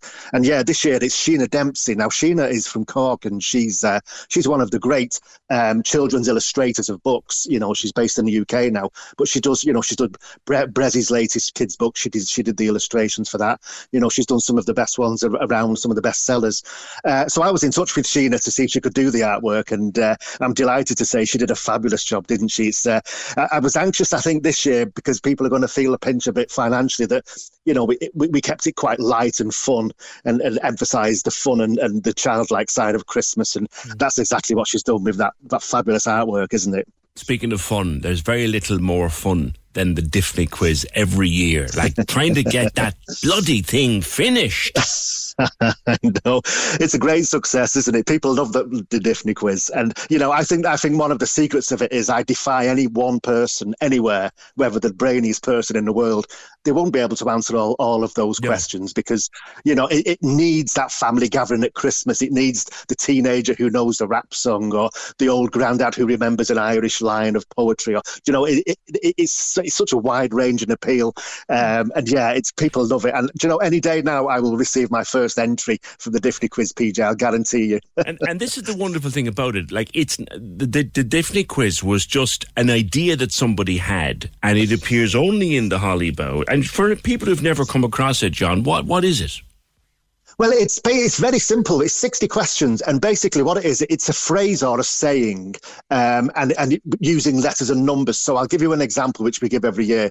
You know, one hundred C in a in a in an E is 100 cent in a euro, but all you have is 100 C in a E. So, you know, that's the, that's an example of what it is. And the 60 questions like that, it's very, very easy to do. And what you'll find is you'll sit down and you'll probably rattle off 10, 20, 30 or more of them straight away. But it's the ones that you don't get that really niggle away at you, you know. Yeah. Uh, and, you know, sometimes you'll have a eureka moment or sometimes you'll have to ask somebody and they'll know straight away and they'll say, How didn't you know that? You know, it's uh, it's a great sort of communal quiz and it's so popular. I remember going into my local, this is pre pandemic, but going into my local on the 27th of December one year and, shall we say, feeling a small bit the worse for wear, as you might be, on the 27th of December. and I went in for a, a, a cure. I'm not going to lie, in for a cure. Uh, and how are you, PJ? Says the voice. And the Diffney quiz was tossed over the counter. Would you ever have a look at number 37 before I kill someone? well, you know, I get stopped in the street or people will, will, will phone me up and just say, please, please tell me what the answer to 47 is. And I say, you know, I can't. I'm sworn to secrecy until the new year when, when we announce the winner. Yeah. But we, you know, we, we have hundreds and hundreds of entries to the Diffney quiz and the crossword as well. And uh, you know, so many people send them in, but I know that so much effort has gone into each one. You feel like everybody should should be given a prize of some kind. It's, it's, it's, and it's and it's wonderful, wonderful fun. Now it goes to the four corners of the world, John, and every year you put mm. in pictures. Yeah, the Holly Bough Picture Gallery, which we started about 20 years ago. Now, during COVID, for obvious reasons, it, it was vastly reduced, you know. And I, for the first time, I said, look, you know, we'll accept pictures from from Ireland, from even your own home, if if you can't get out because of COVID. Um, but I'm glad to say that this year, you know, obviously things of, of normality has returned, and we, we are seeing many more pictures of people with it all, all around the world in various places. It's it's such great fun. You know, people will people might be on holiday, they might be working, they might be visiting the grandchild for the first time in Australia, and they bring the holly bough in the suitcase. It's wonderful, and yeah. it's part of the family, isn't it? You know, the publication. It's it's it's so dear to people's hearts. It's lovely to see. Yeah, yeah. The, the, listener David wants to know: Is there an online version? He can't seem to find one. Yeah, there is. Yeah, we, we have echolive.ie slash hollybough. That's the Holly Bough website. Now you, will see, you know, that there's various stories and there's, there's a bit of video up there from one of the stories as well. But on that website, people can purchase a print edition to be posted out and they can purchase a digital edition as well, which is just an online version of it, um, which which we also sell. But, you know, I, I, I you know, the vast majority of people they want the print copy in their hands. I find, you know, it's uh, yeah. it's still a great tradition. It's it's by the fireside and you know a cup of coffee or a, something stronger over Christmas, and you, you, get put your feet up and uh, you know you, you, you get to flick through the pages and you read these lovely stories that people have shared with us. Yeah, and you get a lot of people have the honour of writing for it just on and off. I mean, I know my pal JP Quinn has a story in this year.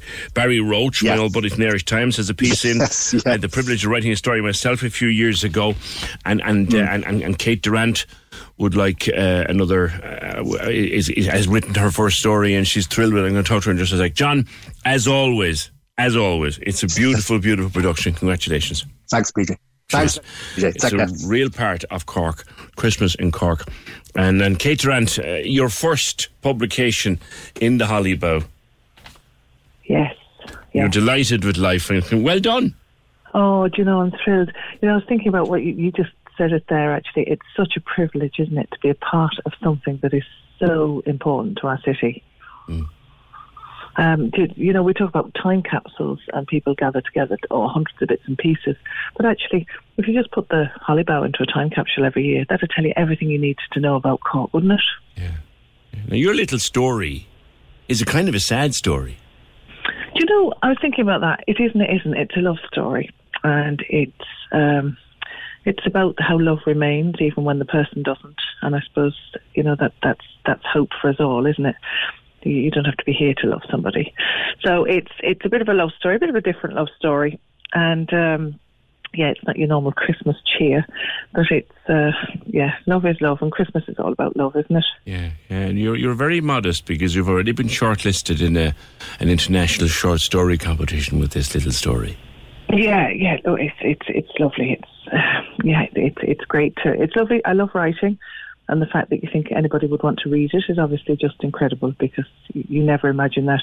And actually, Joe, what was lovely about the stories, I thought, you were talking about the art earlier, um, the illustrations that were done by the transition year students in Ashton are absolutely incredible. Mm. Um, I, I, I sent a card to the the girl Freya who who did mine just to thank her. I'd love to get a copy of it because it's they really oh, they lifted them so much, but they must have put a lot of thought into what they were doing. So that was lovely. And the obituaries as well. There was Tim from the corner shop.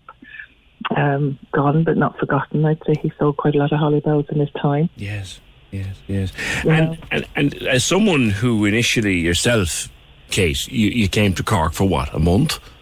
Yeah, actually, it was the start of my world tour, but I, I eventually realised that I was never going to find anywhere better than Cork to live. How long? So, remind uh, us again. I, I mean, you know, yeah. your voice is so familiar, and you're involved in so many things. You came to Cork for what? A couple of weeks. Indeed, yeah, yeah. I'd been working. I left school very when I was quite young, and uh, I was 16, as we did in those times. And uh, so I'd been working. I was 21 so I said, right, I'll do a bit of travelling. And uh, sure, I got to Cork, and I, I, genuinely don't think there's anywhere else in the world that I could live. I mean, yeah, yeah, yeah, if we could, if we could turn the tap off a little bit at times, it'd be nice, especially the last couple of weeks. Mm. But I mean, what a lovely place to live. It, you've got all the benefits of living in a village where everybody knows you and looks out for you. Then you've got the anonymity of living somewhere slightly bigger. You've got the sophistication of the art scene. You've got Oh, you, you've just got everything, haven't you? It's just perfect. You came for a month, didn't you? I did. 30, 34 years 34 ago. 34 yeah. years ago. Yeah, so I'd say, but I was just wondering, I, still, I never got around to getting a, an Irish passport. I never felt the need, I suppose, but uh, I suppose with Brexit. So I'm just wondering if I send the Holly Bough in now with my application, I presume that's an automatic Irish passport. Oh, I think so. Oh, I think I so. Think so oh, I think so. Go through the, the Holly Bough story, just briefly. Obviously, people will want to read it for all the detail, but go through it for me a little bit. What, my story? Yeah, yeah. yeah. Uh, my story, it's about um, it's a, a, story about two two people, a husband and a wife, really, or two partners, and the, the, the man dies. And it's about that precious time in between when the paramedics leave um, and the undertaker arrives. So it's that that that time before everybody claims the person you love, or as I say, comes in and scoops your future off the floor and takes them away when they belong to everybody, you know, and the funerals take place and all that. So it's that time of looking back and, and valuing what you had for all those years, however long it was for different for everybody. So it's that sweet time where you're just on your own, as you probably have been for quite a lot of your life. Yeah. And you just look back and look at your love, and, and uh, it's very precious time. I think it's so hugely identifiable, relatable. Everybody, in some way, shape, or form, has had that few hours where yeah. the person has just passed away. The arrangements have to be made. And in the hours in between, before the undertaker comes or you go to see the undertaker, you sit, you sit yeah. with your memories. Yeah, they're yours, aren't they? They're yours for the last time. Um, because you know we, we, need the formalities. We need funerals They're very important. A good ending is a very important thing, and nowhere more so than in Ireland. Um, but that that little sweet spot when this person you love, just before they leave you for the very last time, when you can just be with them and stroke them, and it's perfect. Yeah. Yeah, Finbar Archer was on, as we call him, Finbar, oh. the, ah. the real Lord Mayor. The real Lord Mayor. he says you're such a kind person and he wants to wish you every success with your writing and with your future, Kate. Oh, thank you. And, thank and, you and congratu- congratulations, because I do, as someone who's had the privilege, I think it was 2018, who's had the mm-hmm. privilege of having a story published in the Hollybough. Uh, well done. Well done. Thanks. Thanks so much. Cheers. Thank you. That's Kate Durant. Uh, yeah, the Cork Holly It costs you six quid. It's everywhere. And it'll last. It's you'll get value out of it because you'll still be reading it at Christmas week. There's loads of stuff in it, like the massacre that Cork forgot, a bloodbath on Mailer Street, um, the crowning glory of the day I saw the Queen. There's just loads and loads and loads of different. And it's puzzled for the kids and cartoons, colouring competition to Russia with love. It's just gorgeous. As always, it's gorgeous. The Holly, the Hollybough. It's in your shops now. 46 days to Christmas, but the countdown is officially underway in Cork. Uh, Glow is back. We thought for a while we wouldn't have Glow. We did think that Glow wasn't going to happen. In fact, when I mentioned it here last month or so, was it last month? I was told, no, it's not happening. And then it is happening. And it is, and it'll start on the 25th of November. Uh, Trish Murphy is the events manager at Glow. And there was some confusion, Trish, because of the state of play of Bishop Lucey Park. That work that's due to go on there now won't happen until the new year. So Glow can go ahead. Good morning. Good morning, PJ. Uh, thank you for having us on. Um, yes, we're delighted to be able to uh, confirm that uh, we're returning to Bishop Lucey Park as part of Glow this Christmas. Um, we had other activities planned initially uh, for Christmas and for Glow, uh, but when the opportunity came to go back to the park, we were delighted we were able to do so because everyone uh, really does love Bishop Lucey Park as part of uh, the Christmas uh, build up. Um, so uh, we're thrilled to be able to return. It lends itself to the atmosphere, doesn't it? It absolutely does, and I think you know it is. Um, it's it's encouraging people to come into the city centre. It kicks off our Christmas shopping season, and there's a lovely buzz and atmosphere. So uh, mm. we're delighted to have the return of the park, and we also have the return of the Ferris wheel and Grand Parade as well. Yes. So uh, as well as other activation and activities happening around the city. So it'll be uh, we're, we're looking forward to Christmas um, and encouraging people to come into the city. With it being in the midst of an energy crisis, I know that you've had to yep. take some steps in that regard. The illumination of the city hall has been cut back, I think.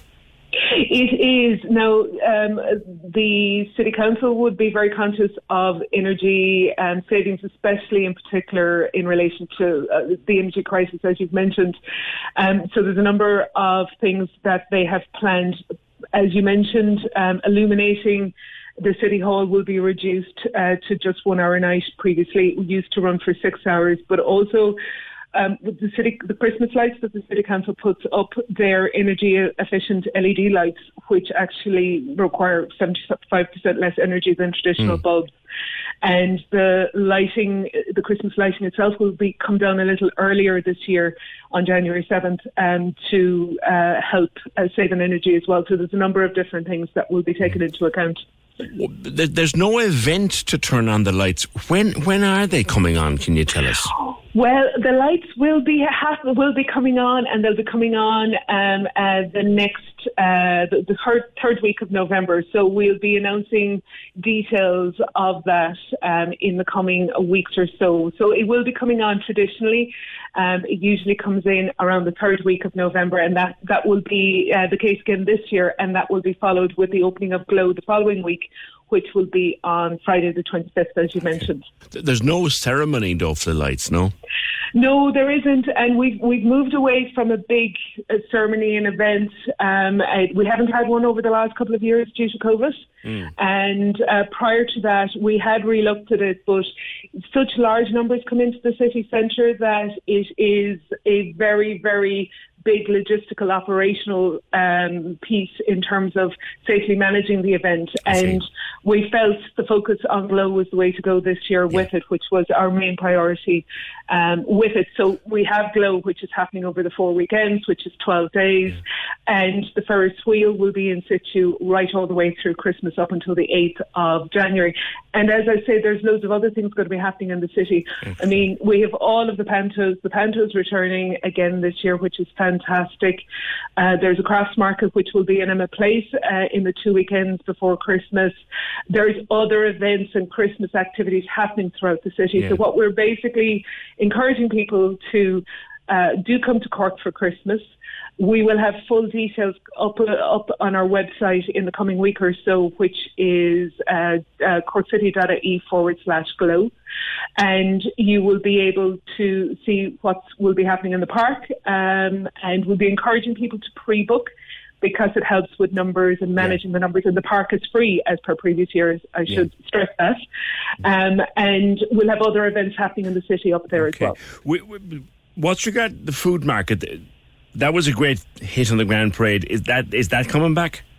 We're not putting food market back on the Grand Parade this year because um, we, I think everyone agrees uh, that there's a fabulous offering in the city now with um, all of the fabulous outdoor dining. So what we're encouraging people to do is come to the city, visit Glow in the Park, perhaps stick around in the Ferris wheel, and then pop around town and see what else is going on. Enjoy uh, you know, support shop local, visit our local retail, and also our local hospitality. There's fantastic outdoor dining on offer. Okay. So that's what we're encouraging. And lastly, the the city hall will be illuminated. I think I see from my notes here, eight to nine p.m. Just with young children, wouldn't tea time be a better time, Trish? Maybe six to seven.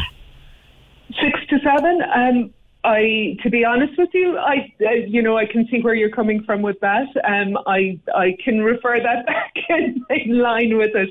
I'm not involved in the lights Sure. myself in, in the in the city hall. I'm involved in Glow, um, but I think the, you know, the important thing is there will be a festive feeling throughout the city. There'll be lights throughout the city, and families will be able to enjoy it. And actually, we've we've slightly changed our timings for the park this year, so it'll run a half an hour earlier from uh, four o'clock until eight o'clock, which uh, will support and, and, and, and suit kind of the younger family members a little bit earlier because we've noticed that, you know, there's always anxious to get in that little bit earlier. Excellent. So while it won't be fully dark at that time, it still will have that lovely Christmas atmosphere. Okay, all right. Listen, we look forward to it and look forward to getting in and getting the bus into town and wandering around and having a bite to eat, maybe a drink or two, and enjoying Glow as we do uh, Christmas after Christmas. Trish Murphy, the events manager for Glow Cork, back for 2022, the 25th of November. It opens. The lights will go on.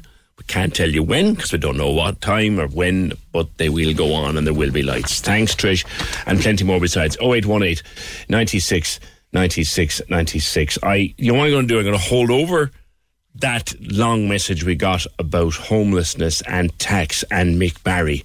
We might hold that off until tomorrow because I think that'll start quite an interesting conversation on the show. So we're going to leave that until tomorrow.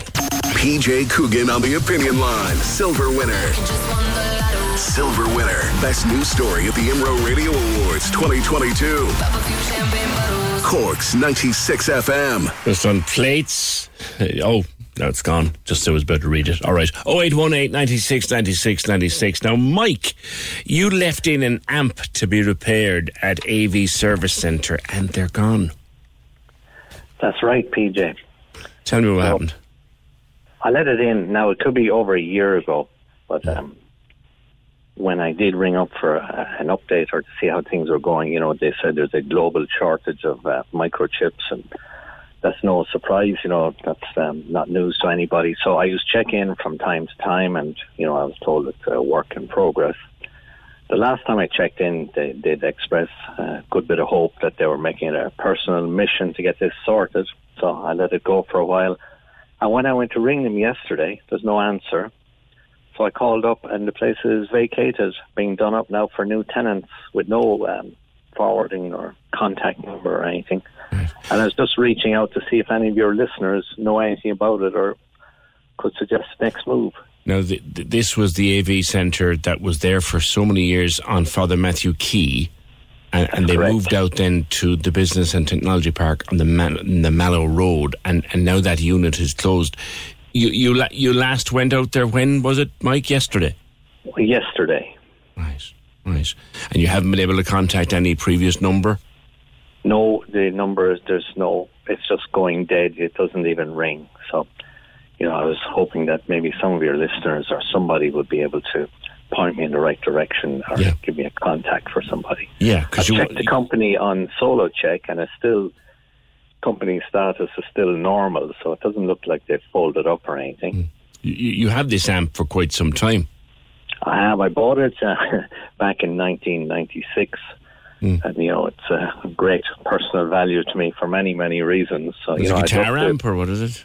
No, it's an amp from a, an old hi-fi, a Denon hi-fi, which would be rare enough. Yeah. Yeah, yeah. So I remember really- Denon hi-fis. They, they didn't last very long, as, as, as in you wouldn't, because Denon went into professional gear for DJs and stuff like that. Denon home hi-fi, that's that's a collector's item. it is, yes. So it's um, yeah, really very keen to get it back. Right. So if anyone knows what has become of the AV service centre, you just want to get, I mean, if they've closed, could someone just give you back your amps? You might be able to get it done elsewhere. Correct. Yeah. Okay. We don't know what's happened to them, um, but the place at Mallow Road is closed. You were there yesterday. The numbers aren't answering. You just want your amp back. If the business is gone, the business is gone. But and that's sad for them. But you just want to get your amp back. That's right. And also, I did pay a small deposit, but we won't hang on that one. Okay. All right. Listen, if anyone knows for sure, Mike, uh, they can contact us and we'll get in touch with you. Okay. That's great, PJ. I appreciate the time. Thank you very much. No bother, and no bother. A collector's item amp, Denon amp from the from the nineties, handed into AV services. They seem to be closed. Uh, Can anyone clarify that situation? And if he can get his amp back, can anybody do it? I'm thinking of Ken Foley up at TVAE or anybody else like that who might be able to do do an old collector's item amp for him, but he wants to get it back. And AV Service Centre appears to have closed. Quickly, um, Ted Ted Deneen. This is the fella. This this is Ted Deneen who helps who helps Santa, isn't it? That's right, yeah. Yeah, That's right, yeah. PJ. You- you want to Santa's talk about- helper, how are you? Good man, good man. Steak. Oh, yeah, steak. You know, you said you weren't uh, a great lover of it, but, you know, coming near Christmas now, I, I found my with steak myself. Yeah. But um, Soho there, Sean McCarthy there, the, the, the famous car colour, he's involved there in Soho. But they're doing the lava rocks with the steak since 2007 Aren't they? or 8, and the rooftop restaurant there is lovely. I wouldn't eat there all the time, but just it's smashing. Good and man. it's done, done exactly as you said, This comes out half cooked. That's right. And, yeah. and, and they sear it in on the rocks. They're doing it here anyway, but they're probably doing it outside Oh, they do- in, in, in, in, in Douglas as well. They you do know? it in the East Village. Yeah, I, I saw it for the first Yeah, time years yeah. ago in Spain, and I thought I, I, I wanted to have that. They've been there for years. Come here. Is will will Santa be busy? Oh Will yeah, busy I, I, I, I got a call there to be his helper again this year now, and Peter, my son, was going to the man now. He's he's my elf. He's just thirteen, but um, I'll tell you the truth. Your Christmas um, feeling today was nice with the Holly Bough and everything. You know, you know, it's only November, but it was a nice show, and I thought it was very very nice of you this morning when he mentioned everything. Yeah. But um, my first job this year now is above in um, in the local pub.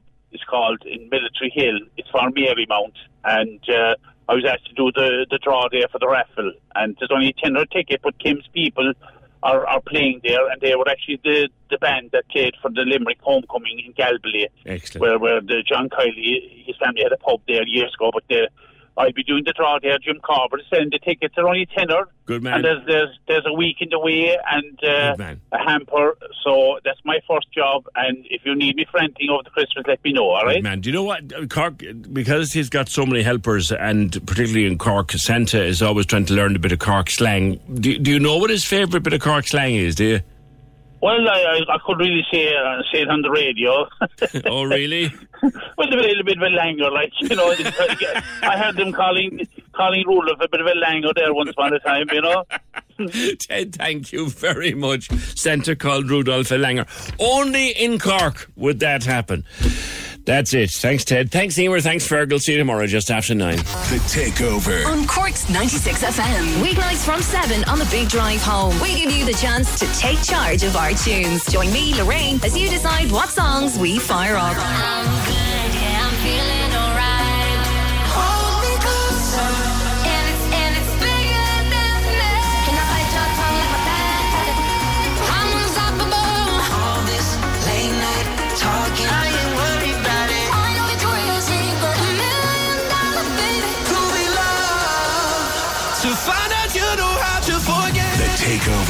You pick what we play. See our song list on 96FM Insta Stories with Sophie's Rooftop Restaurant at the Dean Cork. Serving lunch daily over breathtaking views. See sophies.ie. On Cork's 96 FM.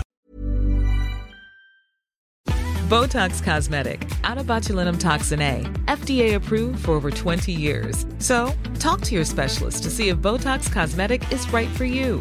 For full prescribing information, including boxed warning, visit BotoxCosmetic.com or call 877-351-0300. Remember to ask for Botox Cosmetic by name.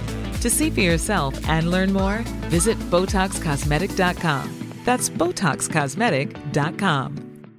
So, you've got an idea for a business, the store of your dreams. There's just one thing to figure out everything. That's why Shopify's all in one commerce platform makes it easy to sell online, in person, and everywhere else. Sell on social media, source products with an app to get that first sale feeling.